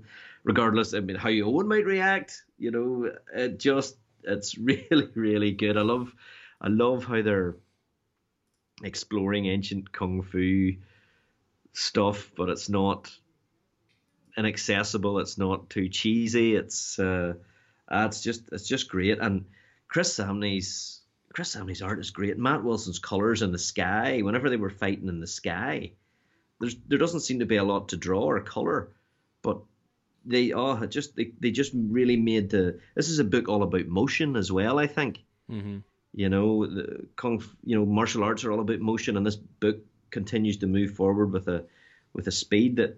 But yeah, and the reds and blues, you know, the sky turned red whenever Owen launched a fireball, and then it was back to blues and grays just uh, it was it was very very very very good, very good indeed. Um, definitely a, a big time, big time delivery, huge action. Finish things off with more world building and character building. Uh, just a just yeah, it seemed to yeah, just a lovely. I suppose that balanced. You know, it's two extremes that are balancing each other out. But yeah, just just great stuff. Great stuff. Well, even just with myself reading Invincible at the moment, you can just see how much Kirkman just nails family dynamics, and that you know you can see it in Invincible, you could see it in Walking Dead all the time, and then of course in this book. I mean, it would have been easy to do this book and you know, have Owen keeping his past life a secret from his family, the kids not knowing. There's always that danger lurking of them finding out. Mm-hmm. But even that, he twists on his head really early by going like, "Yep, here's my past, guys. Uh, I'm gonna teach the kids how to fight so they can defend themselves." Yeah, yeah. You know all this kind of stuff. So it's just such a good book, and yeah, it's two trades deep so far because the first one counts as a prologue, but it's still a fully mm-hmm. formed graphic and then volume one's out, which is issues one to six, I believe, and we're halfway through this second slash third arc. Mm-hmm, Kirkman mm-hmm. just likes confusing us. So yeah, I mean, if you're if you're not on this, you're really missing a trick. I mean, yeah. you really are. It's just it's it's fabulous action. It's heartfelt character development and character moments. It's just, it's it's great stuff. Great stuff. Yeah. And and I, I suppose you could call it superhero adjacent, couldn't you? Yeah, I think that's yeah, fair. Yeah. You know, it's it's not just in the real world. You know, there's definitely superhero uh, feelings to it as well. So yeah, Firepower, not on it. Get on it. It's one of those indie titles that ever since it launched, the numbers in our store anyway have only ever went up. No one has ever read some of it and went, no, that's okay, and dropped it. Like people are coming to it late and uh, and it's going up. So yeah, so that is going to do it for the 3rd of March. So Keith's pick there, Firepower number 9 from Robert Kirkman and Chris Samnee. So we're just going to take a very quick little break and then we'll be back with our 10th of March picks. So we are back, and now we're going to be looking at releases that came out on the 10th of March. So uh, a little bit more back to respectability this week in terms of our pull list numbers. So, or maybe not respectability is the wrong word. Maybe just it's more the standard amount. So for me, it was 27 in total. And in a massively surprising turn of events, DC was my least this week with seven. Uh, Marvel was 10 and Indie was 10. What about yourself, Keith? What were your numbers? Uh, I had 21 books this week in a massively non surprising turn of events. Uh, Marvel was my most. Uh, with seven, I had eight DC, uh, seven indie, and one Marvel trade paperback, which was Spider Man by Todd McFarlane. Well, that was an um, interesting one because I had I've started doing a feature now in the YouTube show every week where I'll go through all the graphic novels we get in on a weekly basis for the store, and uh, that was one of the ones that I had showcased. And I, I, it wasn't too long after I put the video up, I got a wee message going, nah, "I might just have to take that uh, Spider-Man trade off your hands." that uh, that's exactly. I've got a wee feature weekly now where I sit and watch the YouTube show and make a list, uh, which you know, whenever I'm trying to save for a house, is not useful. It's okay. I, I won't tell Brona. That's all good. It's all good. But uh, yeah, so uh, it's funny. Whenever you know, back in sort of the early days, I was, you know, you kind of you could pick up titles higgledy piggledy off the newsagent rack. You know what I mean? And you were never getting, you know, the consecutive issues or whatever. So I've got a lot of those, but but Marvel UK, as they were at the time, started uh, publishing a book called Complete Spider-Man, which collected all four issues of a given month of uh, Amazing Spider-Man, Spectacular Spider-Man, Web of Spider-Man, and uh, Adjectiveless Spider-Man, and that's where I first read uh, Todd McFarlane. Uh, Todd McFarlane's Spider-Man. That's where I saw it, but I never caught the first maybe issue or two of Torment, which was the the storyline featuring Calypso and uh, the Lizard and Spider-Man that kicked off uh, Todd McFarlane's run on, on Spider-Man uh, at, at, that time. So, or certainly Adjectiveless Spider-Man. So yeah, whenever I saw that trade, I thought, God, it'd be nice to have that. I've got bits and pieces of it all, you know, in, in different issues of Complete Spider-Man, and I thought it'd be nice to have it all together. And uh, of course, I picked it up, and uh, as soon as I'd finished my pull list this week, I was like, "Oh, I'll get into that goodness," and I'm really, really enjoying it. Uh, really enjoying the the. It's really brutal, really brutal. It's you know that's whenever they started referring to Spider-Man as the Arachnite, because he was definitely going down. You know, Todd McFarlane stuff definitely had a wee bit of a darker turn to it, uh, for for sure. The best webs that Spider-Man's ever had, Todd McFarlane webs. Um, you know, but uh, yeah, uh, I'm really enjoying it. I'm a couple issues into to Torment, and and uh, so I'm glad I picked that up. Glad I picked that up. Well, that's that's pre the formation of Image, Todd McFarlane, isn't it? Isn't this when you know Marvel were at their strongest in terms of art- artists? You know, they had Rob Liefeld this knocking was, it out. They yeah, had Todd McFarlane, Erik. This was. Todd McFarlane making his name, Todd McFarlane. Yeah. This is what made Todd McFarlane. So, yeah, absolutely for sure. So yeah, you're right. It was it was it was pre-image. Um, but yeah, it was good, good stuff. I can't remember what year. I can't remember what year it was, but it must have been late eighties, early nineties. Then yeah, I want to say early nineties. Yeah, formation of image was ninety two, so it would it would have to be around then. So yeah, I mean, I, I as soon as you, you obviously picked it up, I reordered it in, so it's back in stock again. I think that'll become a bit of a staple of the store now, and uh, so it should, so it should, and definitely a run I'll get to at some point after Invincible because 144 issues. Because Invincible. 108 to go. I've no I've no worry about burning through it though because it's just that good. So yeah, so we're gonna go through them uh, again in terms of honorable mentions and then get to our picks of the week. So uh, same again, we'll go through it DC, Marvel, Indie. So a couple of DC ones I uh, thought stood out this week and were worth chatting about. The first one was uh, an anthology book which was released uh, because, as Keith well knows, you can never have enough Batman books. So this was uh, Batman Urban Legends, brand new number one. This is going to be a six issue miniseries. What they're doing with this is, and certainly based on the first issue, there was four individual stories in here, And the idea is that they're looking not just at Batman, but looking at different characters within Gotham. Certain stories are going to continue, certain stories are going to be one shots. So, the main reason I was looking forward to this so much is because, you know, our good friend Chip Zdarsky was writing one of the, the issues, and also Matthew Rosenberg was writing one. So, Matthew Rosenberg did a great job with a, a Grifter storyline in Dark Detective of Future State, so it's great to see him back with Grifter in this one. Uh, it's a story uh, called Grifter in the Long Con. That's going to be one of the sequential issues. It's going to be five parts in total. Ryan Benjamin on art there.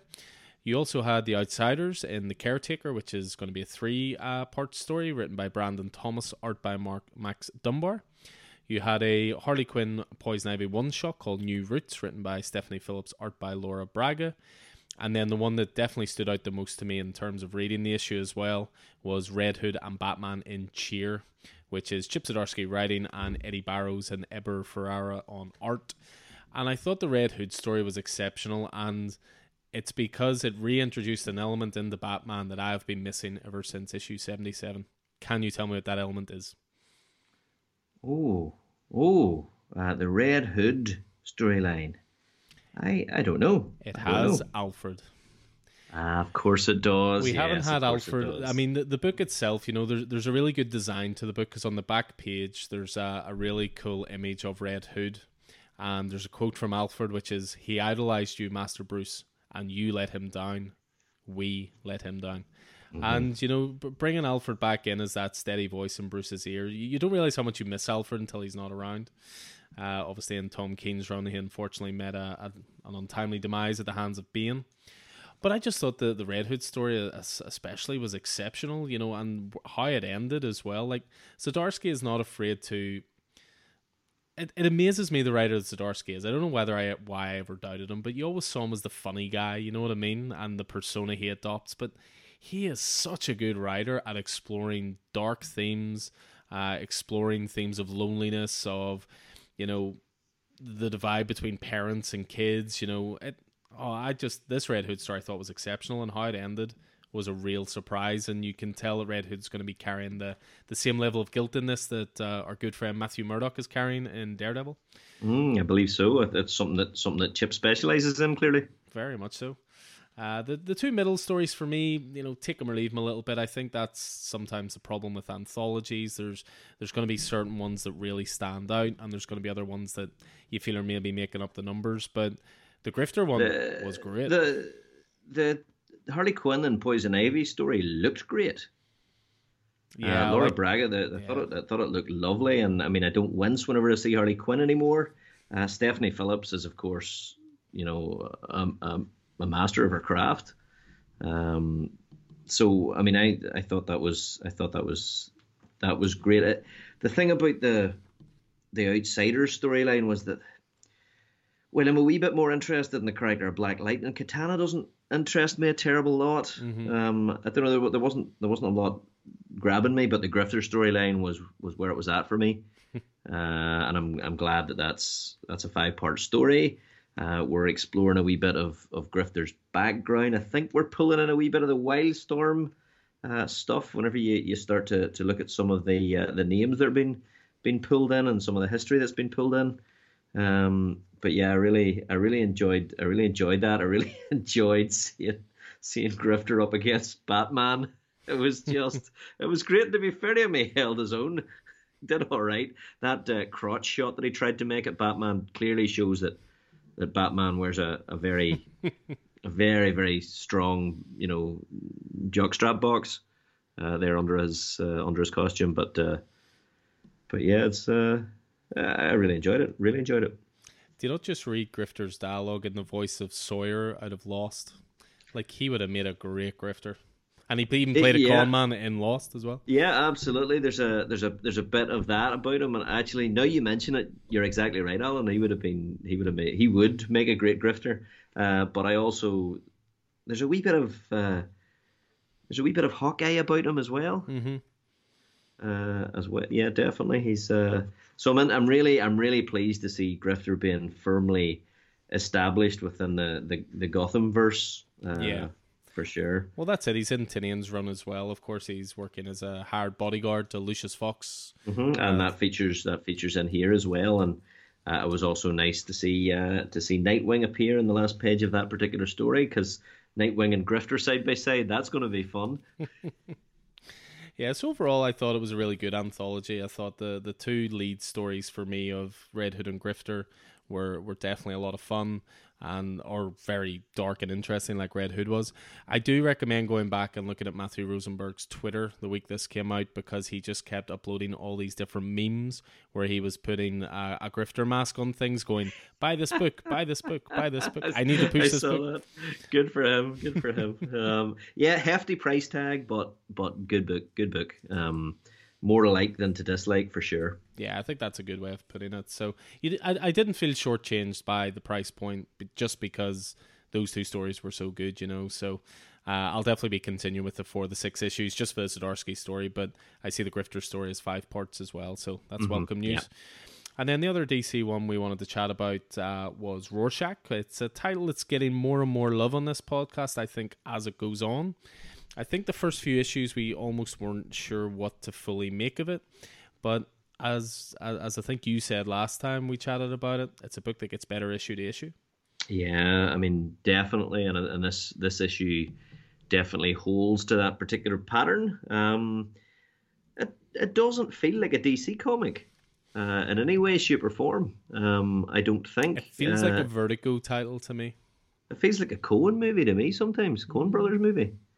Uh, but it's I'm, I'm, starting it's starting to really uh, feel like one of the, the best books around. Yeah, you know, uh, just because it has got so so good, it's it it's it's really gritty and and realistic and you know which is which is where I mean apart from the lead characters where it relates to the Watchmen universe. You know the idea of, of superheroes existing in in real life. And we're we're starting to see a wee bit of delivery on the mystery that the first, I guess the, you know, the, the front end set up for us. Um, yeah, yeah. There was there was a lot going on. It always feels like a chunky read. You know what I mean? Where where where some books, you know, you, you whiz through because of the speed of the dialogue or because of the, the, the pace of the book. This always feels like a like a real like a, you're taking some time over it. Um, it's yeah. interesting as well, even just the art style. There's lots of splash pages, but they're not done for, you know, normally a splash page in a comic is like something that would look, it's a dynamic action shot or something like that. But there's lots in this because this issue is predominantly taken up with uh, the exchange of uh, letters from uh, a younger girl to an older man. You know, obviously well, two very lonely yeah. souls. Um, you know, you've got a creator basically and a fan essentially but uh, th- they start getting on more and more and they reveal more and more about their personal lives throughout the letters. But you'll have sections in it art wise as i say which are splash pages. And there was one that really stood out to me. It was, a, it was the equivalent i suppose of a double page spread. But it was essentially the girl it was showing where they were in their lives i suppose. And the girl was just sitting uh, at the top of this abandoned pool. Uh, you know obviously making it out that she's a bit more of a you know, carny lifestyle or a poor lifestyle, I suppose. Which, of course, we know she has. Exactly. And, you know, then you're seeing him walking down like a packed street in New York. And the, the depth of the art in this, like Jorge Fornes's art in this is incredible. It's lovely. It's, like, it's... Just give him all the noir books. Him and Sean Phillips should just do all the noir books, as far as I'm concerned. Uh, yeah, I mean, we've got Laura here, who is the, you know, the the girl you're talking about. So what, what we're seeing here in this issue is the the first meeting and what led up to the first meeting between Will Myerson, the the Steve Ditko esque, uh, would that be fair to say? Yeah, I think so. Uh, comic comic artist, and and and Laura, who you know, so these two will become the masterminds of the assassination plot that kicked off the story. Kicked off issue one. Yeah, absolutely. So, um, we knew that we knew from the start that these two were you know had a connection or, or more than that before what happened at the convention. They, they they attempted assassination, but we never knew how deep that connection was until we see this exchange of letters uh, with both of them, as you say, at, at, at, lows or at loose ends, and, and maybe saving each other, giving each other a purpose. Um, we've seen a wee bit of Will's background. We've seen quite a lot of Laura's background now. Yeah. Um, the mystery, the, well, the kind of sort of, well, I suppose we saw a bit more of that. Is is where exactly Rorschach comes in, or who Rorschach is, or or what's you know that's the that's the thing, you know, which I think it's interesting because you know whenever Tom King, whenever this was advertised, everyone was going, "Oh, Rorschach, Rorschach," and Rorschach is kind of background now. Yeah, you're not as interested in Rorschach as as you may be aware. So, yeah, great book, great book. Um, great yeah, cover as to, well. Great yeah, cover. Yeah, and and I'm do I am starting to see the certainly the connections in the direction of the the Watchmen TV series as well. Mm-hmm. Uh, yeah, very very good, very good indeed. Yeah, just a book that gets better. That's us reaching the midpoint of it with issue six. It, it will, of course, be a, a 12 issue miniseries. But yeah, very slow, very deliberate storytelling. Maybe the kind of storytelling that uh, appears to, or appeals, I should say, to older causers like ourselves. Is it, would you, would you say it's a, like a suspense thriller? I, I would look at it as a political noir is, is okay. sort of how I look at it. You've you've obviously got the this background plot as well of you know presidential election of you know of course Watchmen has always been a universe that bent the rules of the real world. So just in it where Nixon got three terms, you've got President Redford trying to get a fourth term here. Mm-hmm, then mm-hmm. you've got this other one Turley going up against them and so forth. So there's a lot of political stuff at, at, at play here as well. But yeah, just a really impressive book and the the biggest compliment I can give it is I, I enjoyed the first couple issues, but then I it, it never went towards the top of the pile. But ever since issue five, it's started going towards the top yeah, of the pile. Uh-huh, so yeah, for sure. It's for moving sure. up and moving up. But uh, as, as, you know, I prefer that deferred uh, that deferred gratification mm-hmm. Uh, of uh, of randomly randomly goes to the bottom of the pile. Then. well, it, uh, it it it, it, it doesn't it isn't a favorite or otherwise. Yeah, in a complimentary uh, way, of course. Uh-huh, of course, yeah, absolutely. But yeah, as I say, that's the kind of book that appear, appeals to old codgers like ourselves. Now, the next book, as we move on to Marvel, this felt like the first. I don't want to say modern comic books. Maybe that's a wrong term, but this feels like it was written for a different generation than ours, Keith. And th- this was a jumping on point for me. Uh, I had left Amazing Spider-Man for a little while, though I actually have picked up the trades of Last Remains. I'm going to go back and read those. But we're hitting Amazing Spider Man number 61 uh, here. So Nick Spencer, Patrick Gleason taking over full time art duties. And the front cover uh, promises new costume, new job, new Spider era begins here. What is the thought behind this new suit, Keith, and why do I feel so old reading this? The thought behind the new suit is that the thought the suit has been provided to Spider-Man by the uh, Threats and Menaces uh, streaming news site. Uh, so they're the more modern version of the Daily Bugle, if you will. Well, yeah, exactly. Which uh, run by Nora Winters, who used to be an intern at the, the Daily Bugle back in the day. So there, there is some spider history here, uh, and which employs uh, our the self same J Jonah Jameson.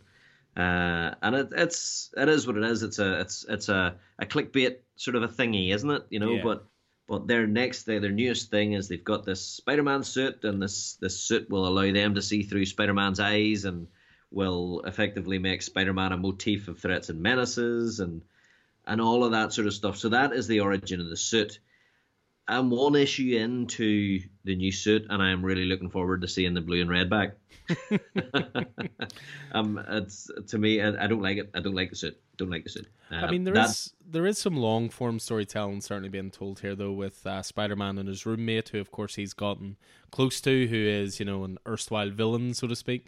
Fred Mayerson, the uh, the boomerang, the boomerang is, is he is. He's an Australian an Australian super villain, uh, long term super villain. Actually, was the super villain one of the first comic book sing, Spider Man singles I ever uh, acquired from my, my cousin Darrell.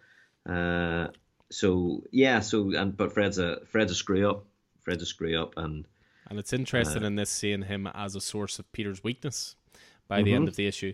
Now, as much as I'm talking about, obviously the uh, the social media aspect of it and the live streaming and the Twitch generation and all this kind of stuff. The reason I will stay on this is none of that, but the fact that you've got Kingpin and Bullseye mm-hmm. in here. So you've got a lot of classic stuff. Obviously, my exposure to Kingpin recently has been through Daredevil. I actually see Kingpin as more of a Daredevil, you know, I suppose through one form of media or another. You know, you even go back to the Affleck Daredevil movie. Kingpin was the villain. You go mm-hmm. to the mm-hmm. Daredevil TV show. Kingpin's the villain, but mm-hmm. Kingpin's never been in a Spider-Man movie. But yet, it was amazing. Spider-Man 50, I think, was the first appearance of Kingpin. So yep. I've never really seen him as a Spider-Man villain. Is it, are there any classic stories you would recommend? Like, yeah, yeah. I ab- no, I absolutely would. And and one of them is being heavily referenced in this issue, and we're looking at the run up to what is going to be the spiritual or direct sequel to that storyline, and that is the I can't remember what it was, what the story was called, um, but it's about the Lifeline tablet.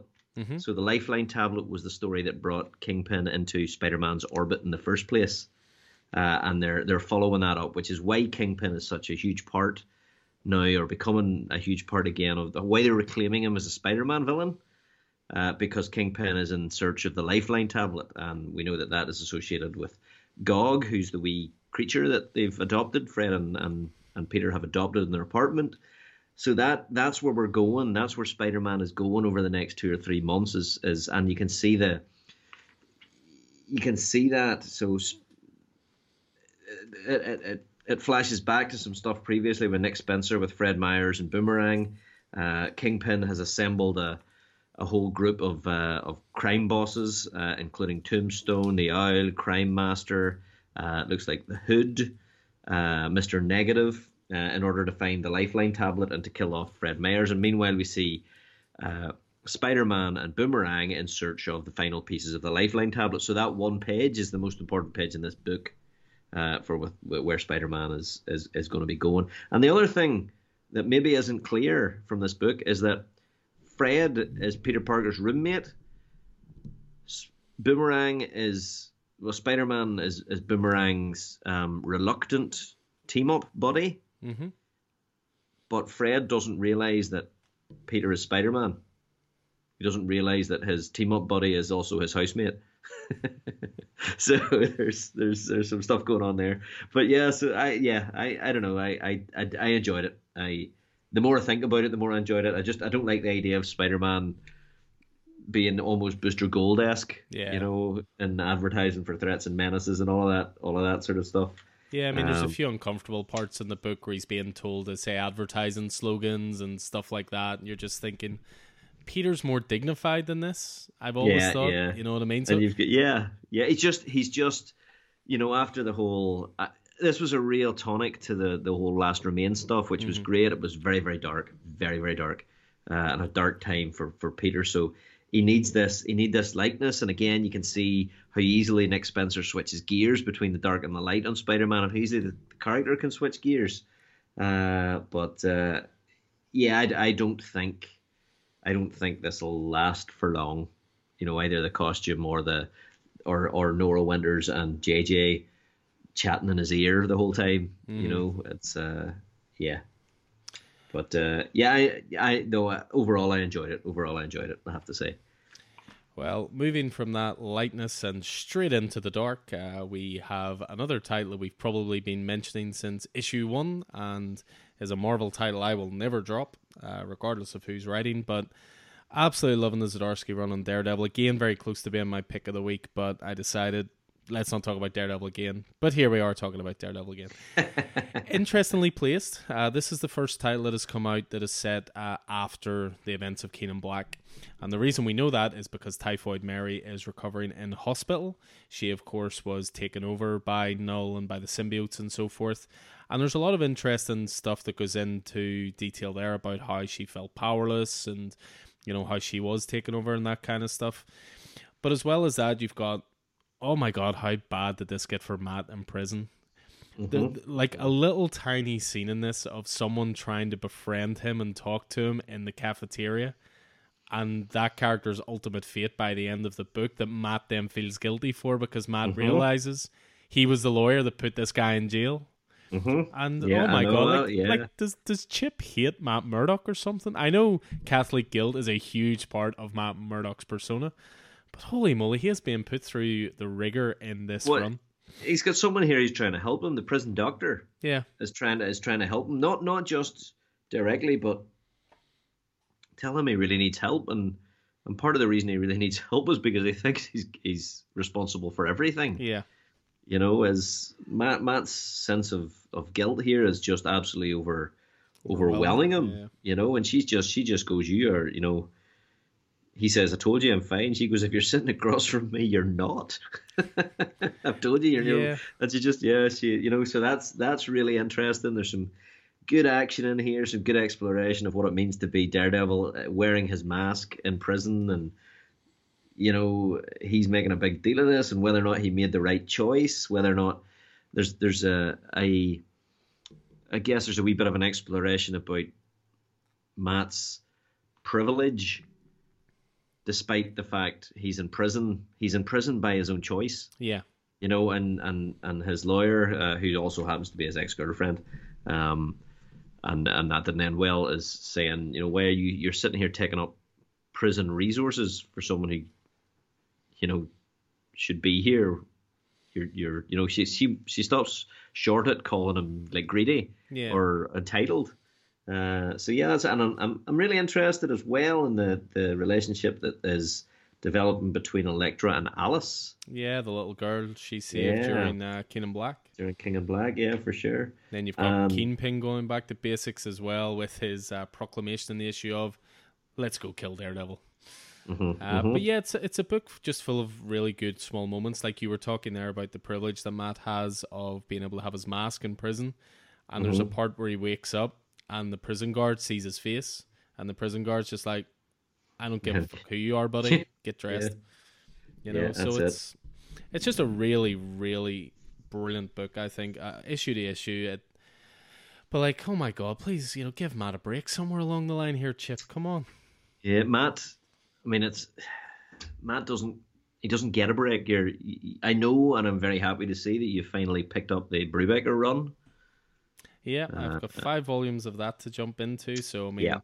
I, I think you'd put it down as uh, you know, Daredevil is probably the most noir of the Marvel street level superheroes, and who better to write noir than Ed Brubaker? Damn straight. So, but yeah, even just the the way this issue ended with Matt so calmly. You know, quick spoiler here, but you know he's sitting eating in the uh, in the cafeteria, and uh, the the guy he's talking to is like, "Are you okay?" And he goes, "I no," and then I'm not okay. I know this now, but even worse, Marcus, I've just been poisoned. just And that was interesting. I mean, that, why did how did Matt not smell poison before he put it in his mouth? Uh, The only thing I can think of is that that scene directly follows his breakdown in the doctor's office when he thinks he's responsible for uh, that inmate's ultimate fate. So I think it's a case of he's just he's just even more vulnerable than he's even been, and his, his mind's elsewhere. So.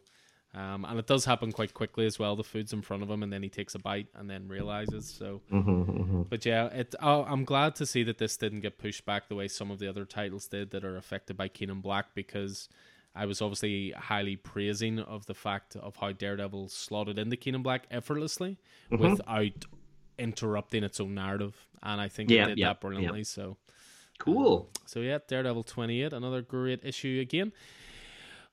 It almost feels like Pigs Fly. Uh, uh, pigs were flying last week. Uh, a title finally came out about a year later. Uh, why don't you take point on this one? Non-stop Spider-Man number one.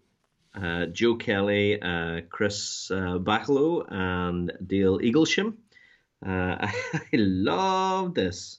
Uh, I absolutely loved it.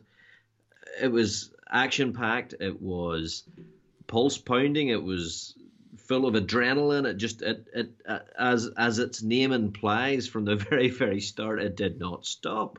it was there's a there's a mystery at Empire State University that fires Spider-Man into an adventure that starts in Uptown Manhattan and and just goes from there. It uh, it it was like what did you call that that that movie with uh, your man that You're thinking of Crank, aren't you? Crank? That's the one. Yeah, felt a wee bit like that. Um, but and and and Chris Bachalo's art just just suited it suited it fine. And it's funny the last the last book I saw him on was Doctor Strange, and there's a one panel, uh, well, two panel technically cameo of uh, Doctor Strange and Zelma on the second page.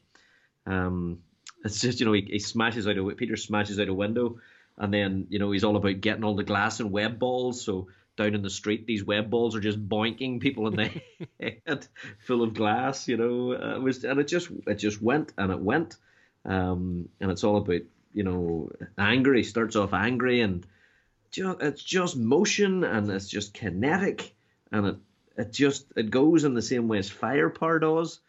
Uh, but then you've got a you've got a moment of, of quiet as we the only quiet you see is in the flashbacks, you know, at a, at a funeral. I'm interested in where this is because it's been a long time since since Peter's been at ESU at, at Empire State University, so I don't know I don't know what's going on here. So and I don't know any of these characters.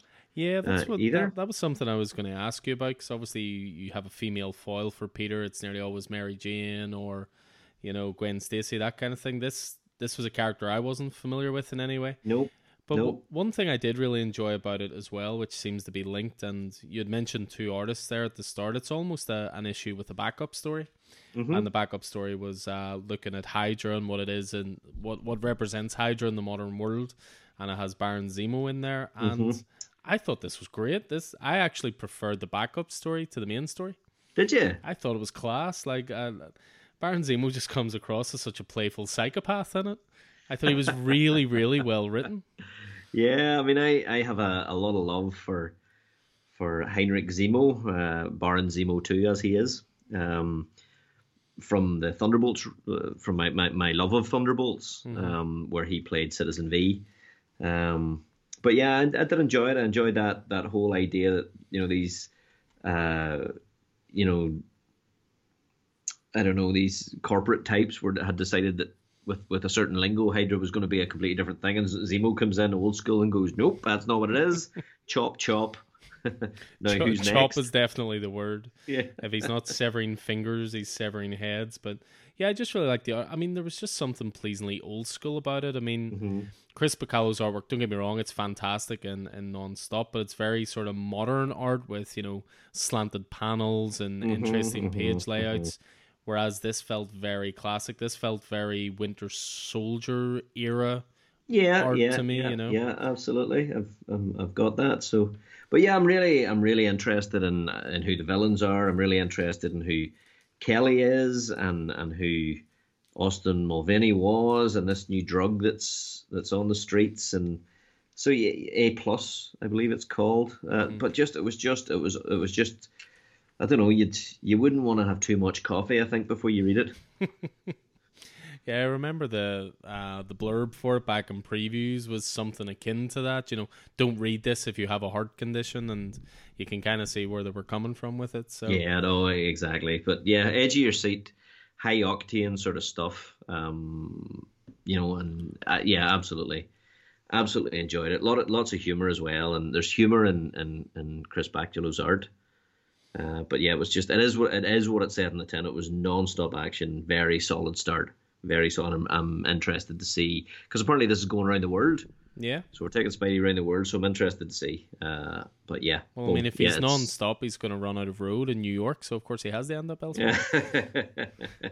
so yeah, that's going to be a five-issue mini, I believe. So yeah, non-stop Spider-Man number one. So a couple of other Marvel ones that deserve a shout out. The latest issue of Eternals came out, so this is Kieron Gillen and Esad Ribic.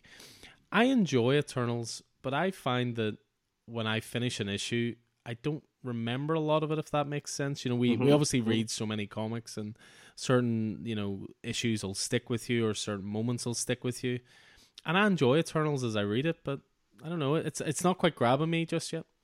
I mean it's it's still the best looking book on the shelves. Uh Esad Ribic is is hard to look past for sure. And i think i said last time we talked about this you know that the, the grandeur of his art uh, you know, it's like uh, fucking the Colosseum of, of art. You know, it's it's really the opposite of non-stop Spider-Man, which is just bang, bang, bang, bang, bang. It's all massive and, and epic.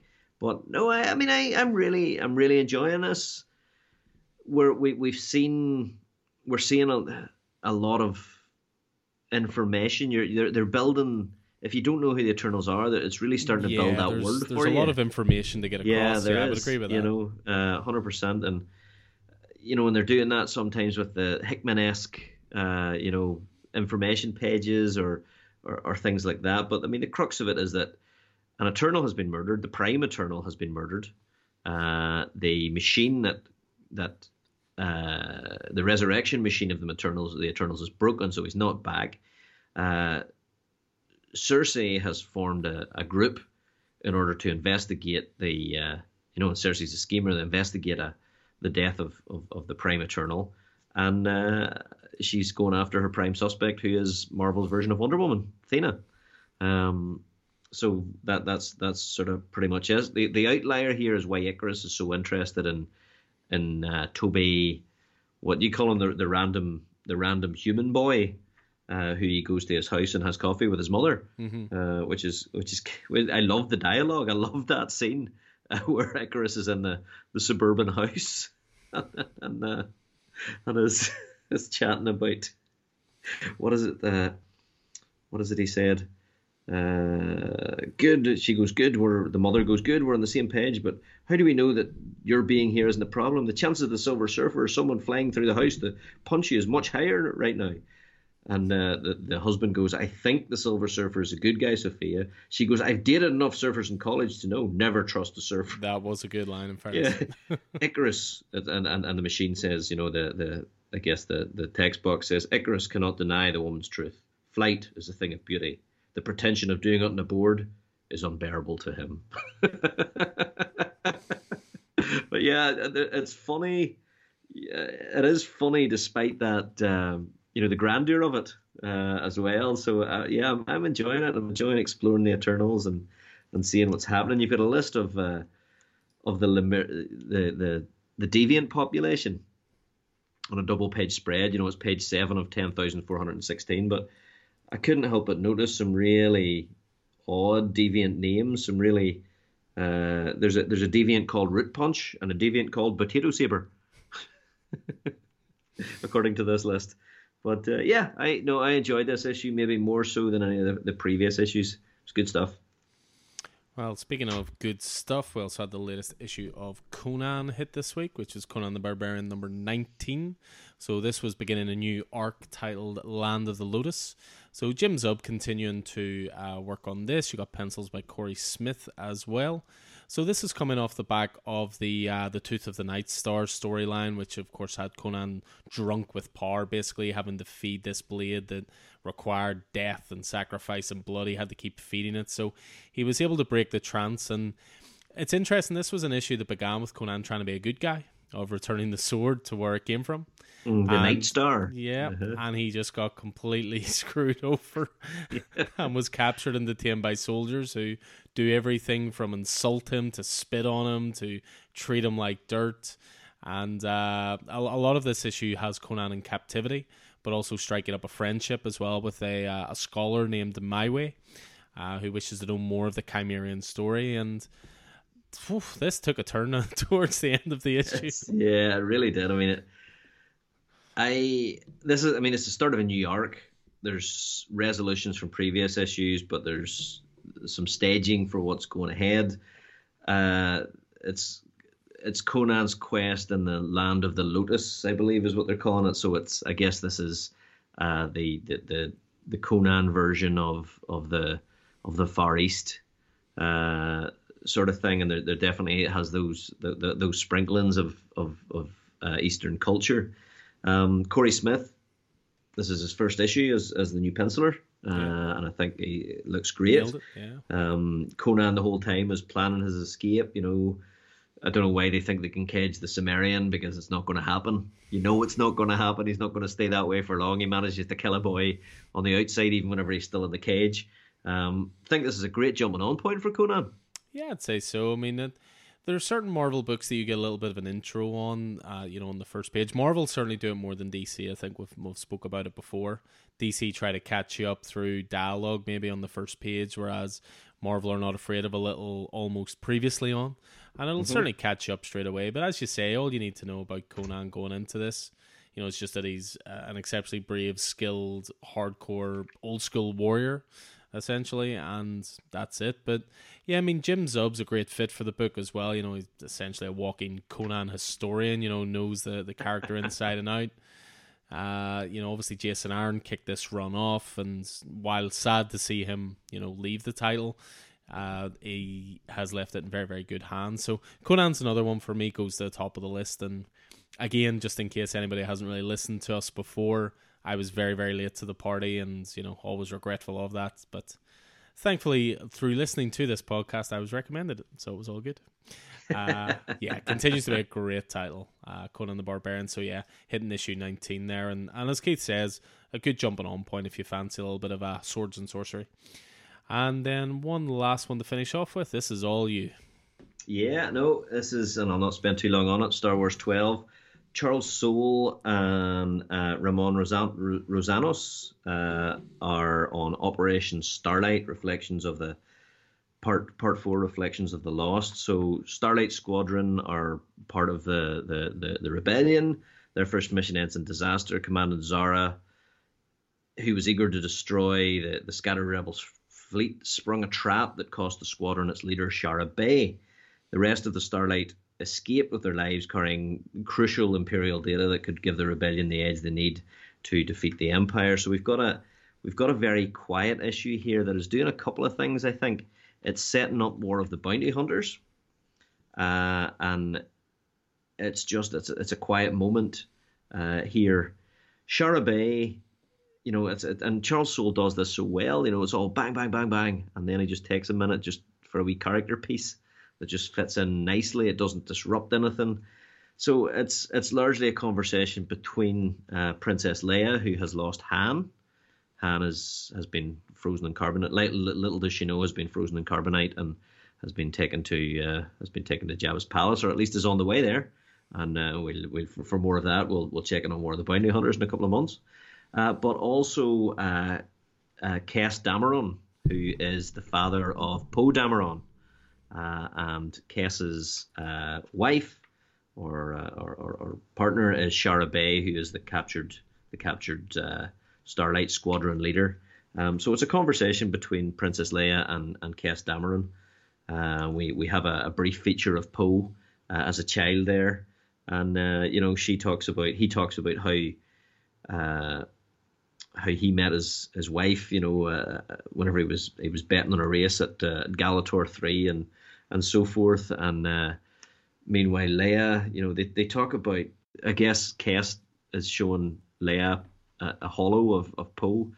And uh, Leia says he's beautiful, and, and and Kes says, well, a beautiful disaster. Maybe he's been a handful since the day he was born, and Leia says, a beautiful disaster. I like that. I've got a beautiful disaster of my own. Obviously referring to Han. But uh, but where he relates how he met his wife, she relates uh, an episode back on Hoth, the ice planet, at Echo Base before the, the attack. You know, when Han hates the cold, he's always complaining about the cold, and yet he saves the base. You know, he, he risks his life to save the base, uh, knowing that it needs to be saved, despite the fact he would gladly see the place burn because he hates being there. but it's uh, it's just a great it's a great character piece, a lovely quiet interlude. Um, yeah, it moves the story. It moves the story forward. So yeah, this is this continues to be a great book, Star Wars, by Charles Soule. You never know. One day you may just convince me, just like you did with Conan. It may know. happen. It may happen. Uh, but yeah, that's that's pretty much it for the Marvel side of things. So just a few indie ones to throw some shout outs for before we hit our picks of the week. So one of the benefits of indie books for me is that sometimes I'll read an issue one, really enjoy it, and then just let a few issues pile up. And that's what I did with this title, which uh, issue four came out of this week, which was Knock 'em Dead. This is an Aftershock title, five issues long, written by Eliot Rahal and art by Mattia Monaco. Essentially, Knock 'em Dead follows the story of a stand up comedian or wannabe stand up comedian who just frankly is not very good. And in the first issue, he's in a in a car accident with his best friend, who's like one of the most effortlessly funny guys you'll ever meet. If you come to the store, he's like Jared. That's all you need to know. Effortlessly funny guy, and he dies, and somehow his spirit then inherits the main character, and therefore he's able to be funny. But this comes at a price, and you know the the the, the spirit within him's trying to take over, and it's making him unstable, and it's making him sick so, because I read a couple of issues in a row, issue three ended with them using an exorcist to get rid of the ghost. But it's just as he's about to have like his big break on the equivalent of, say, Jay Leno or something like that. So, they use the. Uh, really funny, that's not actually in issue four, but in issue three, they get rid of the spirit.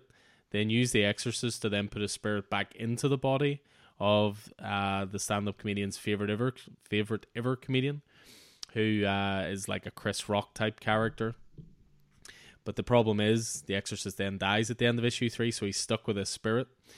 Uh, just a really cool, macabre. Um, there, there's a lot of horror to this, but also a lot of humor as well.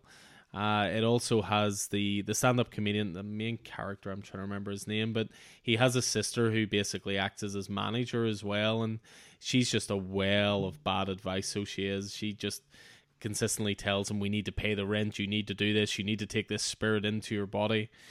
Uh, it's it's kind of like imagine the Joker movie with Joaquin Phoenix, but with a supernatural tint to it as well. So Ah, just a really fun aftershock title. Like Ian Aftershock are doing some great work at the moment, and you know Keith, you'll be happy to know that at the back of Knock 'Em Dead number four, there's a uh, five-page preview for Undone by Blood as well. So, uh, lovely. yeah, after Did you read it? I did read the preview. I have the graphic, I believe, of the first uh the first volume, so I must get reading that. But yeah, Knock 'Em Dead, really cool little series. There's going to be f- one more issue for that, and then it's going to hit trade. So if that sounds good to you, you can always jump onto it in trade form. Here comes our inevitable AWA title mention next. Uh, I think AWA is starting to become like Boom, where there's uh, a series mentioned Mhm. every single pod.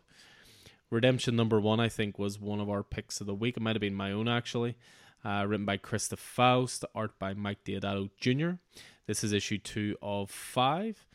And again, this is Mad Max meets a Western, and it is just a kick ass title. Really enjoyed issue two.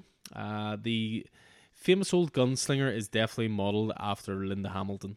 Oh yeah. I, I will say that. This is Yes. definitely Sarah Connor if she was uh, out in the middle of the desert and was a, a Which of course killer. she was at the end of, of Terminator. This is true. This is There's a storm coming. Uh, issue two, there was some really good little plot twists. You know, she basically says that she won't help the main character come back and uh, help her mother out of a jam, but she'll lead her to some people who will actually help. Of course, there's the inevitable Western double cross because you just know at the end of the day she's going to end up having to help this girl. And Mhm. yeah, just a really cool series. Really, really good world building within two issues. Deodato's uh, Deodato's art is awesome the whole way through, all sun kissed and sun drenched Western. Uh, yeah, really enjoying this.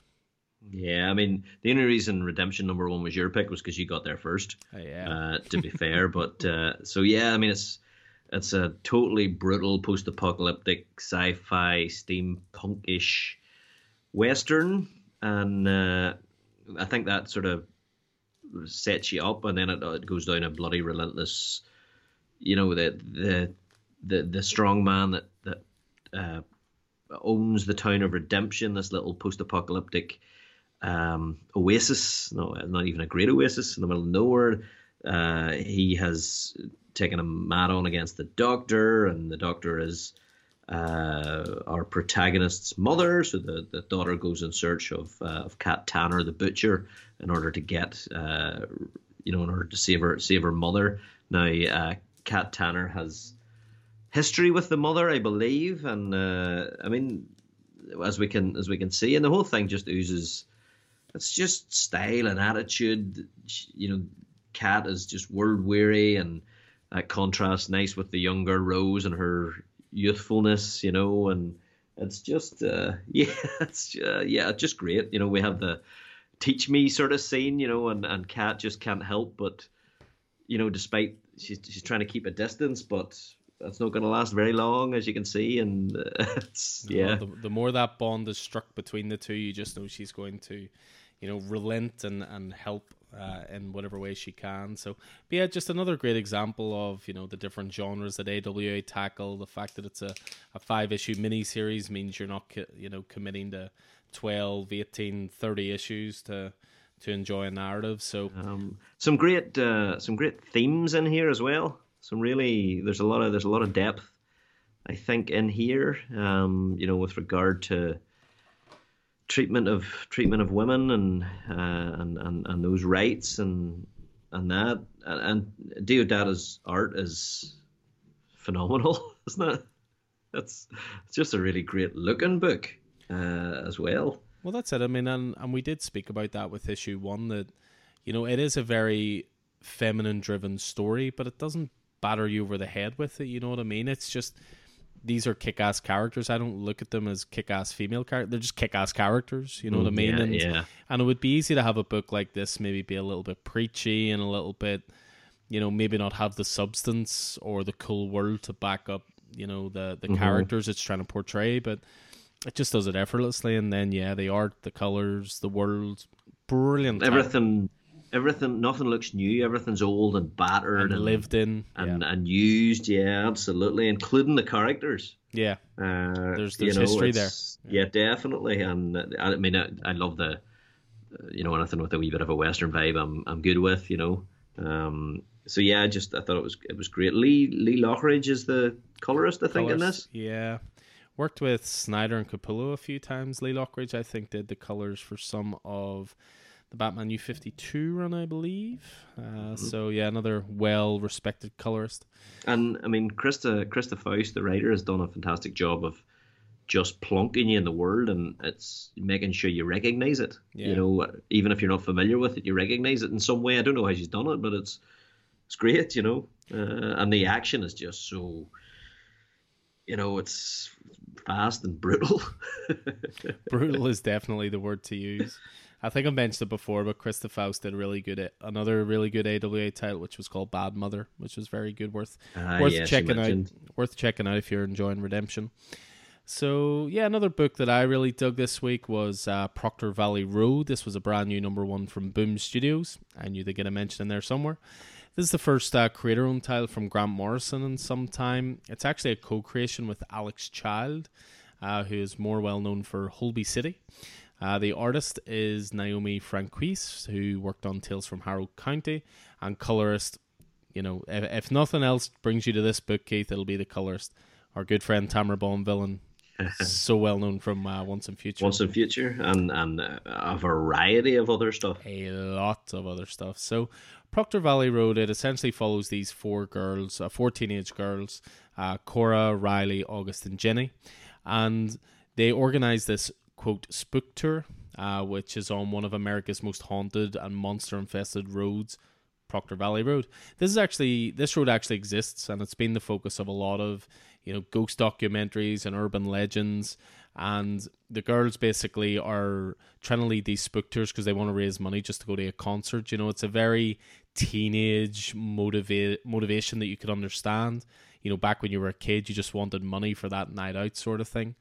So it has this sort of Stranger Thingsy vibe to it as well, uh, but you just know it's not going to end well. It's very much a, a a series for fans of something like Stranger Things, although there is a bit more menace to this, even more so than Stranger Things. But I would also describe it as an all ages book as well. It's sort of like a a mini Stephen King book, I suppose, if you will. You know, it looks at small town America. Uh, it looks at friendship at, at those uh, at that age.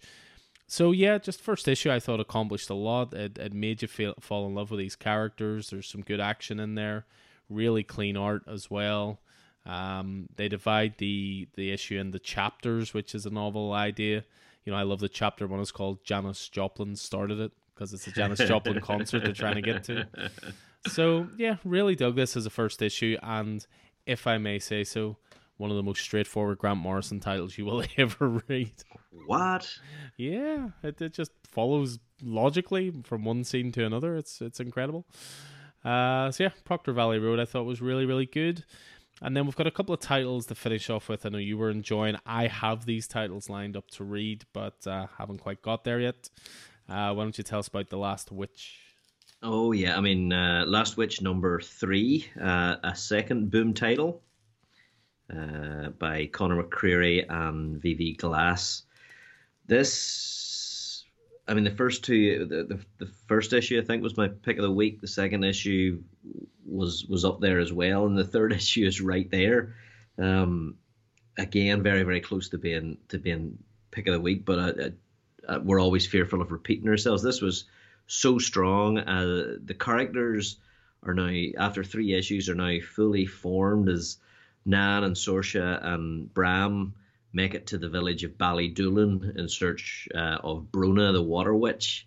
Uh, so Saoirse has realized she has this witch mark um, after the second issue, and we've realized the extent of her history and Nan's history and their connection to, to these to these these witches and the the, the Cailleach, the, the, the, the that they're trying to, to resurrect. And Saoirse moves to, I guess, confront her most her greatest foe yet, and there are consequences with regard to her family and and and, and what what she wants what what she needs to achieve but, but where that will take her. Uh, it's so the, the idea of consequences is just it's so good. Uh, conor mccreary's writing is really charged emotionally and and and vv glass her you know the the vv glass's art is matches that just just wonderfully. It's just great. I mean, the, the Celtic collections are, are fantastic.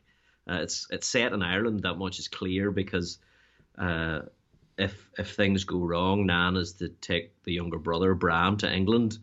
Uh, yeah, they very much. There's a lot of talk about the the famine, the potato famine, you know, and stuff like that. So it's it's you very know, much it's an Irish-based oh, story when yeah, they mention 100%. the potato famine.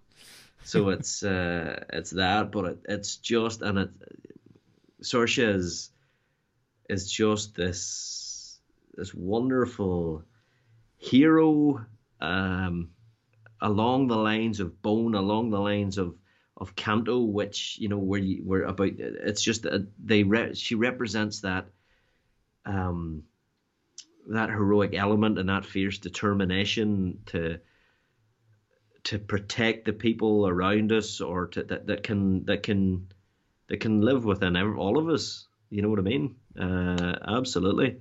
Um, so it's just it's so it's so good. Um, just some just it's it's it's and it looks gorgeous. Uh, and it, it's yeah, great book, great book. Read read those read those issues, Alan. oh, I definitely will. It was one of those ones that not enough issue ones were sent to the store, so I always leave myself to last. But we got restocks of number one last week, and uh, you certainly talked Roddy into it straight away because he jumped straight on the website and bought number one, number two, and number three, and said stick it in the pull list. So you know your reputation's on the line here again, Keith. well, I'm I'm happy to stand behind this one.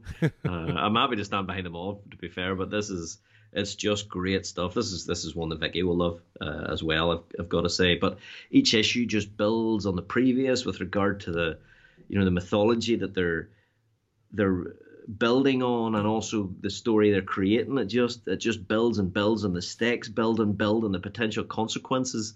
Yeah, I mean, this was again, this was very close to being pick of the week. Uh, if I hadn't picked it previously, it would definitely have been up there. And then one last one you wanted to throw some uh, some attention towards. I believe this is another aftershock title, isn't it? It is indeed, uh, and it is Scouts Honor number three, so also a third issue uh, by uh, David Pepose and Luca Casalanguida. So you're on this, but you haven't read it yet, or the exact same thing I just described with Last Witch happened with Scouts Honor, where I didn't Okay. have number ones, but I now have the first three issues. Um, so it's again it's a post-apocalyptic book. Uh, maybe it's a maybe it's a thing, but uh, and without going too much into it, the the the the, the society that we're we're looking at is is based upon uh, the Scouts. Uh, hence the team, the name Scouts Honor, and they, they, they are a fighting force based upon that. Society's based upon it. Our protagonist is a character called Kit who has a secret uh, and as the series has progressed, she has had suspicions about the Ranger Scout Society and is now in a position to undertake a, the grueling Eagle Guards, I think they're Eagle Guards trials. But where previously the character would have would have been keen to undertake the trials just for the sake of that's what they believed in. Now it's it's in the search for truth, but standing in her way I say here, this is really hard. the the trick of the the trick of the book, I guess, is that the the, the scouts, the ranger scouts, are a male only um, force, and our protagonist is a female, but has been masquerading as a male from the start. You you find it out as the reader in the first page of the first issue. Uh, so I don't know why I was trying to keep it secret. But her uh, her oldest friend is Dez, who is the the son of the the scout leader. Uh, Dez has previously cried, tried to kiss Kit, thinking, not realizing, of course, that Kit was a, was actually female. Uh, and there's a, there's been a whole thing that's built up between them as a result. They end up going head to head. This is about you know, there's only one of them can join the the Eagles guards. It's it's it's really interesting. It puts the protagonist through all sorts of this issue, all sorts of mental and physical challenges, you know, and, and builds towards a fantastic cliffhanger. I'm really fond of the the lead character Kit, uh, and more so as as the stakes get higher. Previously, Kit was just a uh, straight down the line, obey the rules, value these things, but by the second issue, you know, Kit was changing their their their opinion of, of the society they live in and, and went from being the ultimate insider to the ultimate outsider in some ways. Um, so yeah, it's it's really interesting, really interesting, and and the tension's really dialing up as we go. Um, the whole thing's turned inside out really between issue one and issue three. A uh, lot of story, a lot of story to tell, a lot of word to talk about and and doing doing well and compressing it into a, a short run that Aftershock has started to become, you know, known for, I guess. Yeah, they're they're pumping out some great stuff at the moment. I mean, I've been, I, I've spoke before about how I'm separating out the store into different sections for different publishers and so forth, and I've been getting a lot of Aftershock stuff in, and the, they've a lot of great stuff that maybe it's just slightly went under the radar a little bit. So mm-hmm. I think that'll be a, a go to section for people because you've got great people working at Aftershock. You know, likes of Donny Cates is working there, Garth Ennis is working there. There's there's some top level creators. So this sounds like it'll be uh, another one to add to the collection. So I mean, there's there's so much story inside three issues. so it's it's great stuff. Yeah, I'm I'm looking forward to you reading it and and let me know what you think. Obviously, the thing that attracted me to it was, you know, that sort of I don't know the the idea of of uh, scouts and self sufficiency in that. You know, sort of feeds into not not the organization per se, but you know the idea of that. So it's but it's it's gone in a totally different direction.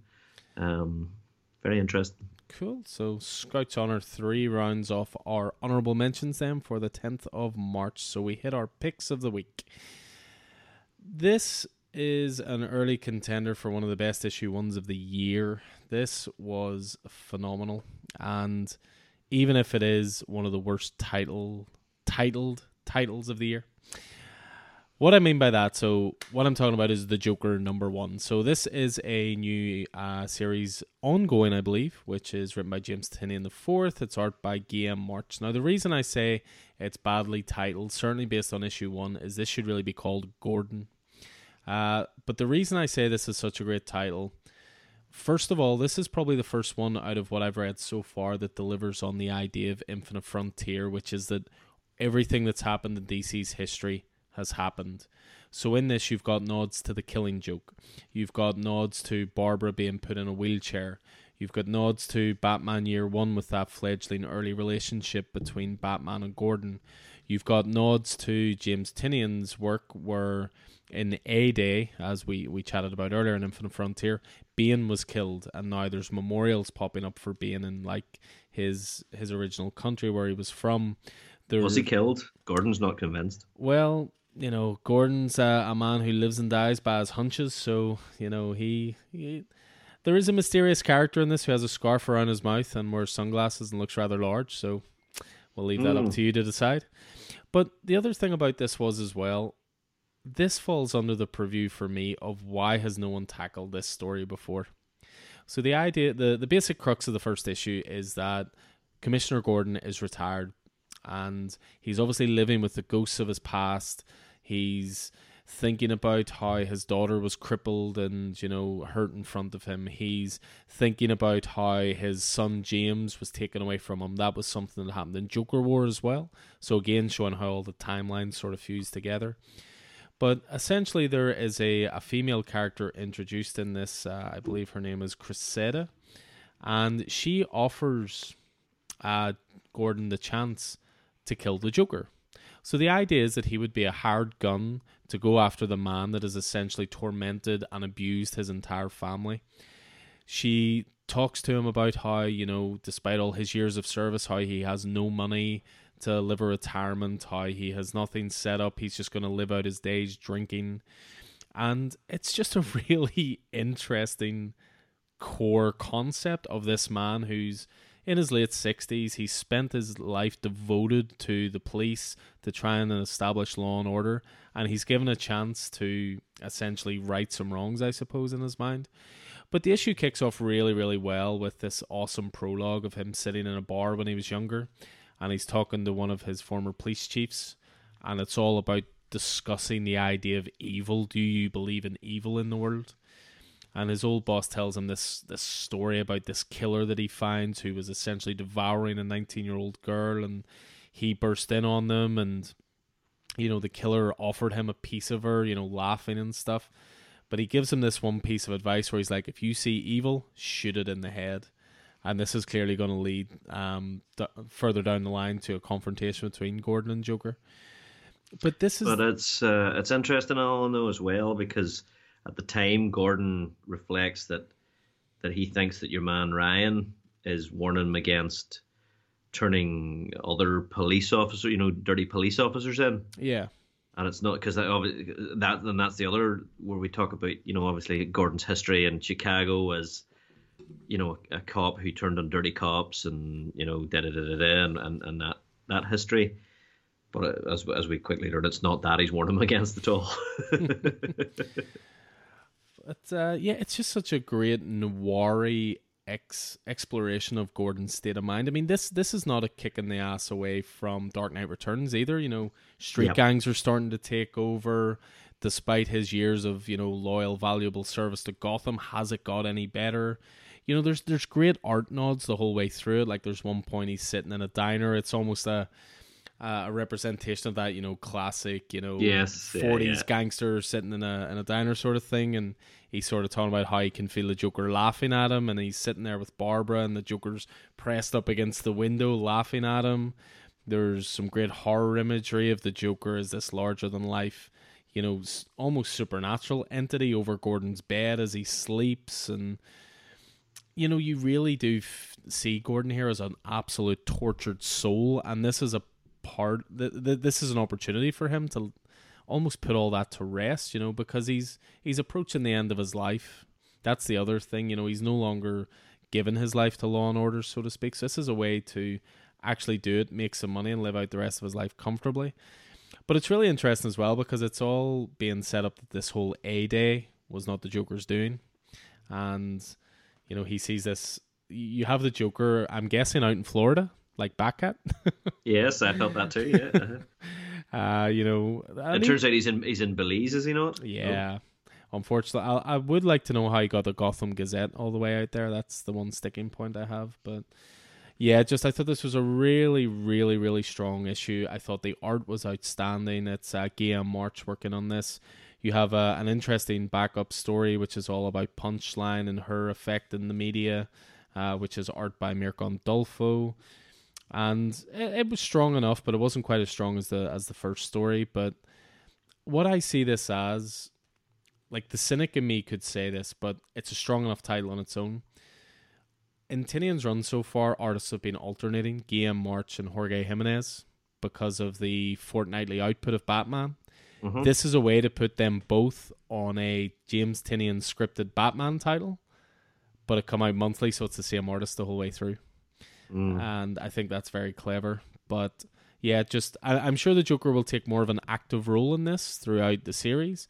But yeah, I, I do think it should have been called Gordon. But oh, what an issue! Loved it, absolutely loved it. Yeah, no, I, I agree. I think the Gordon narrated it all the way through, and it was definitely that sort of hard-boiled detective sort yeah. of narration, uh, which was great. The idea that you know the guy was warning him at the start about his his boogeyman. If you find your boogeyman, and the idea that although Joker is Batman's archenemy, he's Jim Gordon's boogeyman. Yeah, uh, I love that as well. So that was that was kind of kind of cool. Um, yeah, it's just it's a great it's a great setup. If it's if it's if it's done right, I mean, it could have it could have real good legs. You know, if it's and and there's no reason to suspect that, that the writer won't, that James Tynion won't do it right. You know, or can't do. You know, he definitely can. We know he can. I'm just interested to see what what's coming. I mean, I guess the last time I saw the Joker explored in this way, I've got a got a book up the stairs called The Further Adventures of the Joker. Mm-hmm. It's a it's a uh, a big a big chunky book, and uh, I've got a copy of it somewhere in the attic. Uh, and that's you know that explored the different versions of the, the Joker's history, and but it really was a was a study of the Joker. So I'll be interested to see this, but I'm I'm nearly more interested to see the study of of Jim Gordon, who's no longer Commissioner Gordon. Yeah, you know, and I mean you have to assume that eventually he will be Commissioner Gordon again at some some stage, you know. Um, but yeah, it's. Uh, he kind of is the perfect person to pursue the Joker, isn't he? In some yeah. ways. I mean, you you look at what the Joker's cost him over the years. You know, cost him a wife with Sarah Essen. You know, going back. I mean, that that's more of a deep mm-hmm, cut that mm-hmm. one. But oh no, I know that one too. You know, yeah. you you've got the Joker crippling Barbara, and you know, there's inclinations there of rape, although it was never explicitly shown. Uh, you've got the fact that he during Joker War essentially caused James Gordon Jr. to kill himself. You think of how Gordon's had to see the Joker basically be like it going through the revolving door of Arkham and come back out again and so it it's just I think it's a brilliant exploration of Gordon's character and again uh, it delivers yeah. on that infinite frontier promise of all these stories Dark Knight Returns, Batman Year yeah, One, yeah, does, Arkham Asylum, uh, Killing Joke, and then Tynion's Run all fused into this one story effortlessly. Yeah, I mean it's it really is. Batman's a as a as a supporting character in this. He's a, not even that. He's a background character in yeah, some ways, which I like. Um, you know, and but uh, you know, and also the way that Gordon now he's left the police force has has a particular effectively what they're saying is a particular set of skills that make him very useful for doing things that are totally illegal that are against the law. You know, so. Uh, that's where he what he's grappling with. Does he does he go from being a representative of the law to being something a wee bit more akin yeah. to Batman? Uh, which is which is interesting. He might be doing a good thing, but he's he's not doing it necessarily legally. The the, the group that have employed him are interesting. Um, Punchline's cult are more interesting than Punchline. Uh, I have to say the the media cult that she's created are, are more interesting from my point of view than the character herself. Um, yeah, I, I, thought this was great. I thought it was brilliant. Um, looking forward to seeing a wee bit more Joker. I think or am I? Is Joker should Joker stay in the background yeah, of this? you don't mind him being a, a background character. I mean, you and I are, are suckers for the hard boiled hard boiled noir, so therefore that's why it works for us. But but even when hmm. this was announced, like a Joker series, do I really need this? But we all thought that about a Joker movie, and we were rather blown away yeah, by that. So. Yeah, absolutely. So uh, yeah, like like detective horror sort of thing going on here, maybe. Yeah, definitely psychological horror with yeah. a with a noir edge. So yeah, just if if you're not on it, jump on it. It is fantastic. So definitely, definitely my pick of the week for 10th of March. That is the Joker number one. So what have you got for us then as your pick of the week? I've got a, a first issue for you. Um, it is Blade Runner Origins number one from Titan Comics. Uh, writers Kay Perkins, Mike Johnson, Mellow Brown, and art is by Fernando Dagnino. And this is one for you, Alan, uh, for sure. Uh, I've been on the, the, the, Blade Runner book for since it started. It was Blade Runner 2019. It became Blade Runner 2029. You haven't touched it really, have you? Despite being a huge fan of Blade Runner. No, I I read some of 2019 and I enjoyed it. It just didn't grab me, so to speak. Okay, so this is going at it from the other end. This is the world of Blade Runner 2009. Uh, this is where we discover the origins of the Blade Runners. Mm-hmm. Uh, the first Blade Runner, the story of the first Blade Runner. A, a Tyrell Corporation scientist is dead, the victim of an apparent suicide, but we've got LAPD detective Cal. He's called to Cal Moreau. He's called to investigate, and he uncovers a secret documents revealing a new kind of replicant and a conspiracy that could change everything. Um, so it, it, it's just it, it's just great. I mean, I, I do I do enjoy the Blade Runner. I do enjoy the Blade Runner books. This starts this starts. You know, you talk about you hear the talk of about replicants being used for uh, war and and and uh, off planet, you know, work and this sort of thing. Yeah. So this this starts in the middle of a of an off planet war, the siege of uh, Calanthe in 2007. And uh, there's these two. Uh, you've got Cal Moreau and uh, and his his lieutenant or his captain, and uh, there's they're, they're outgunned, they're outmanned, they're outflanked. Uh, you know, they're wearing spacesuits and they're firing lasery type things, and they're you know effectively the lieutenant tells Cal, away you go. He goes, you you clear out the you know that room. He goes, he's injured. He goes, I'll. He goes, the Tyrell Corporation sent us this box. I think it's time to break the glass. They think it's a bomb. They don't know if it's a bomb or not. They're at that point. There's only the two of them left.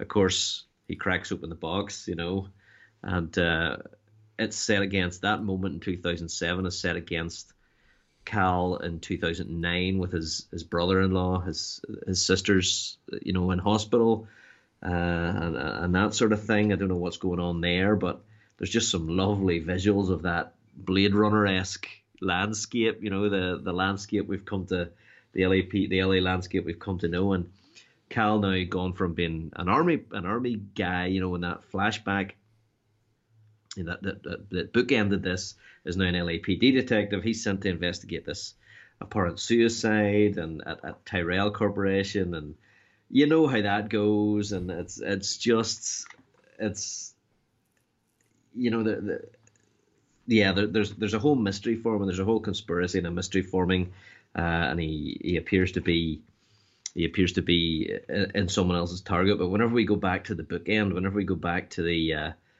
the, uh, the the the bookend of the the 2007 battle, whenever they open the Tyrell Corporation box, of course, what's in it but two new age replicants who come out and just butcher everybody around them, apart from the two people, you know the the tools that Tyrell has sent along. So it's it's just it's it's setting up the the origins of of where we find ourselves in in Blade Runner, of where did where did Blade Runners come from? Where did it why did it become a thing? And and Cal clearly is the the first of the Blade Runners, or will become the first of the Blade Runners. So I'm just, you know, it's that it's that setting. You know, uh, we're all fans of of the original movie, the Harrison Ford movie, and this this just opens up opens up the universe and a, familiar universe in in a way that you've never seen before. You know, it's it's it's new. It's effectively new Blade Runner material. Um, I just can't say I can't say more than that. It's a solid start to the story. It's very immersive. I'm really interested in the characters. I'm really interested to in, in the mysteries that are that are set up here. Despite the fact we're only an issue in, I only know the names of some of the characters. I'm really interested to see where they're going just a real a real satisfying addition. I think I'm really interested in in in any addition to that Blade Runner canon. You know, yeah. As long as it's respectfully done and it's well done, and this is well done. This it just looks great. It reads well. Um, it's got that future noir feel about it. Um, I think you should probably think about picking this one up, Alan. I think I could be talked into it. Uh, yeah, it'd definitely be interesting to see a pre Blade Runner world. Yeah, yeah, it's and it's funny because you know it's set in 2007 and 2009, you know, which we we know we know didn't didn't happen, you know, but it's it's uh, it just it just really is. It's just it's it's lovely to see that you know that that sort of I guess that sort of prequely sort of stuff yeah. adding to yeah. Well, that's it. I mean, all Blade Runner stuff has always been set after the original movie, but yeah, mm you know, because you sort of had that opening, you know, prologue. Uh, credit sequence in the first Blade Runner where it basically fills in the details about replicants and that's it. But it's actually interesting to see it delved into in a little bit more detail. So I might actually have to pick that up. Yeah, I mean, I don't think there's any reason. I don't think there's any reason that you shouldn't. Uh, it's just a it's a great issue. It's a great storyline. We'll see we'll see this the origin you know, then you'll have Blade Runner. Eventually, it'll lead to Ash in, in the, the Blade Runner 2019, 2029, yeah. and then on to Blade Runner 2049. Uh, so yeah, it's it's it's great stuff. It's great stuff. Titan are doing really good work. I love to see a license used, used well. well, yeah, yeah, and and we're seeing that. We're seeing that here. That just that that uh, rainy future noir, dark, neon light. You know, it's just we were talking earlier on about the future as imagined from the eighties. you know, as class. well, you've convinced me. I will. Uh, I'm pretty sure I have a copy or two around the house, so I might just have to. I think. I think you should unpack you should. one of those. So Cool. So that was Blade Runner Origins number one, which was Keith's pick of the week for 10th of March. So now that we are actually fully up to date, I can actually introduce a what are we looking forward to this new comic day part, which I've sprung on Keith completely, but I've picked out my three, and I know two of his are going to be anyway, even without him looking, but uh, I'll throw out my three anyway. So I've got one Marvel, one Indie, one DC that I'm looking forward to most. So for me, I'm really, really looking forward to Justice League number 59. Uh, this again is going monthly, and it's actually moving Brian Michael Bendis onto Justice League along with David Marquez on art. And in following the um, the standard way that DC are doing their titles now, there'll be a backup story, which this is going to be how Justice League Dark's going to continue. So you have a backup story by Ram V and uh, art by Xermanico. So, little blurb on this writer Mike, Brian Michael Bendis reunites with artist David Marquez for a new star studded Justice League featuring Superman, Batman, The Flash, Hawkgirl, Aquaman, new DC powerhouse Naomi, and Is That Black Adam? Superman is leading the charge to reinvent the Justice League, and at the same time, a new cosmic powered threat arrives from Naomi's homeworld to rule the Earth. And in the backup story, dark days lie ahead for the new Justice League Dark. Satana and John Constantine take a road trip only to discover horror around the bend as a friend and sometimes foe is reborn in the fire. So look forward to that. Uh, my Marvel pick of the week I'm looking forward to is Thor number 13. We're hitting Prey, part 5 of 6. I have absolutely adored this series so far. So with this one, Evangel Donald Blake, Thor's enchanted axe Jarnbjorn, and the World Tree. Not a good combination.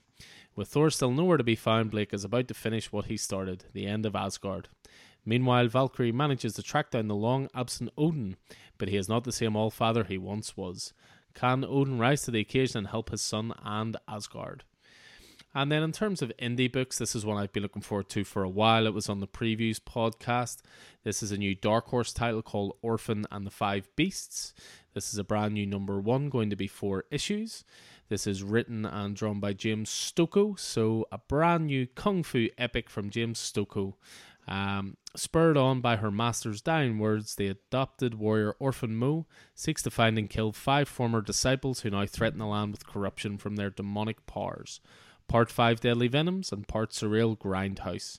James Stokoe brings his knack for ultra detailed fantasy imagery and over the top violence to this classic tale of revenge.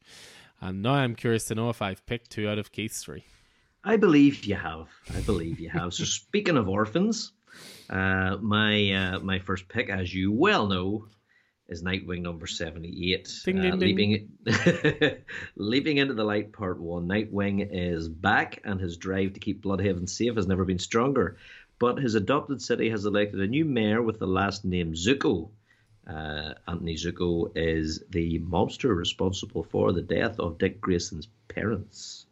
Uh, with Nightwing, uh, when Nightwing enlists Batgirl's help in investigating the politician bearing the same name as the man who murdered his parents, she unearths details that will shock and fundamentally change the hero. We have got Tom Taylor and Bruno Redondo taking Nightwing in what apparently is going to be the next stage of his evolution as a hero. Everything we have seen about this book looks phenomenal. Are you as excited about it as I am? Absolutely. You know, any anything Tom Taylor, I'm on board for straight away. But you know, I chatted about it in the YouTube show about a little bit about how this is a jumping on point, but I also look at this as for readers like yourself as a reward for the Ric Grayson years. you know, I was there. I'm, I'm coming to appreciate them as, as, as, as, you know, we, we got through it. We got through it. But uh, my second choice, a Marvel book, Black Knight, Curse of the Ebony Blade, number one. Ding, ding, ding. By uh, Si Spurrier. Uh, the greatest knight of all of them rides again. So Si Spurrier recently did a King in Black Black Knight tie-in one shot, leading straight into this. Dane Whitman is the Black Knight and wielder of the magical ebony blade, but the blade's power comes at a terrible price. Dane forever bears the burden of its curse, an insatiable lust for blood and mayhem that constantly threatens to swallow its owner in darkness. Must that be Dane's fate? Following the battle against the King in Black, a reinvigorated Dane has a greater sense of purpose than ever before, but his sword is the key to a new enemy's evil plan, and only the Black Knight can prevent the coming death and destruction. This conflict, spanning mythical Camelot to modern day New York City, will test Dane like never before and challenge everything he believes about himself, the Ebony Blade, and the entire history of the Black Knight. Guest starring The Avengers. So, looking forward to that puppy as well. And there's a bunch of other stuff on there I'm looking at, and I have to pick one. And I'm going to say, I did all right for you jumping this on me, Alan. yeah, I couldn't resist. I may have uh, blindsided you slightly with that, but I just thought it was worth pointing out that we were actually caught back up, so uh, we can actually go back to our regularly scheduled yeah. programming. and just for that, I'm going to pick one that disgusts you that I'm really looking forward to, and that is Iron Man number seven by Christopher Cantwell and Cafu. I've told you how much I'm enjoying this Iron Man run. Just trust me and and pick up the first trade. Uh, so this is Iron Man number seven. Iron Man and a small band of allies go interstellar as they pursue Korvac to the furthest reaches of the galaxy, even as the villainous, villainous android intellect tries to telepathically lure Hellcat and Tony towards his bizarre utopian visions. But after an unexpected left turn leaves Iron Man on a remote uncharted planet, Korvac might take the opportunity to blow Shellhead's vulnerable fans out of the stars once and for all. Um, this is this is just a fantastic run. I think this is a this is this is going to be a, a character defining Iron Man run.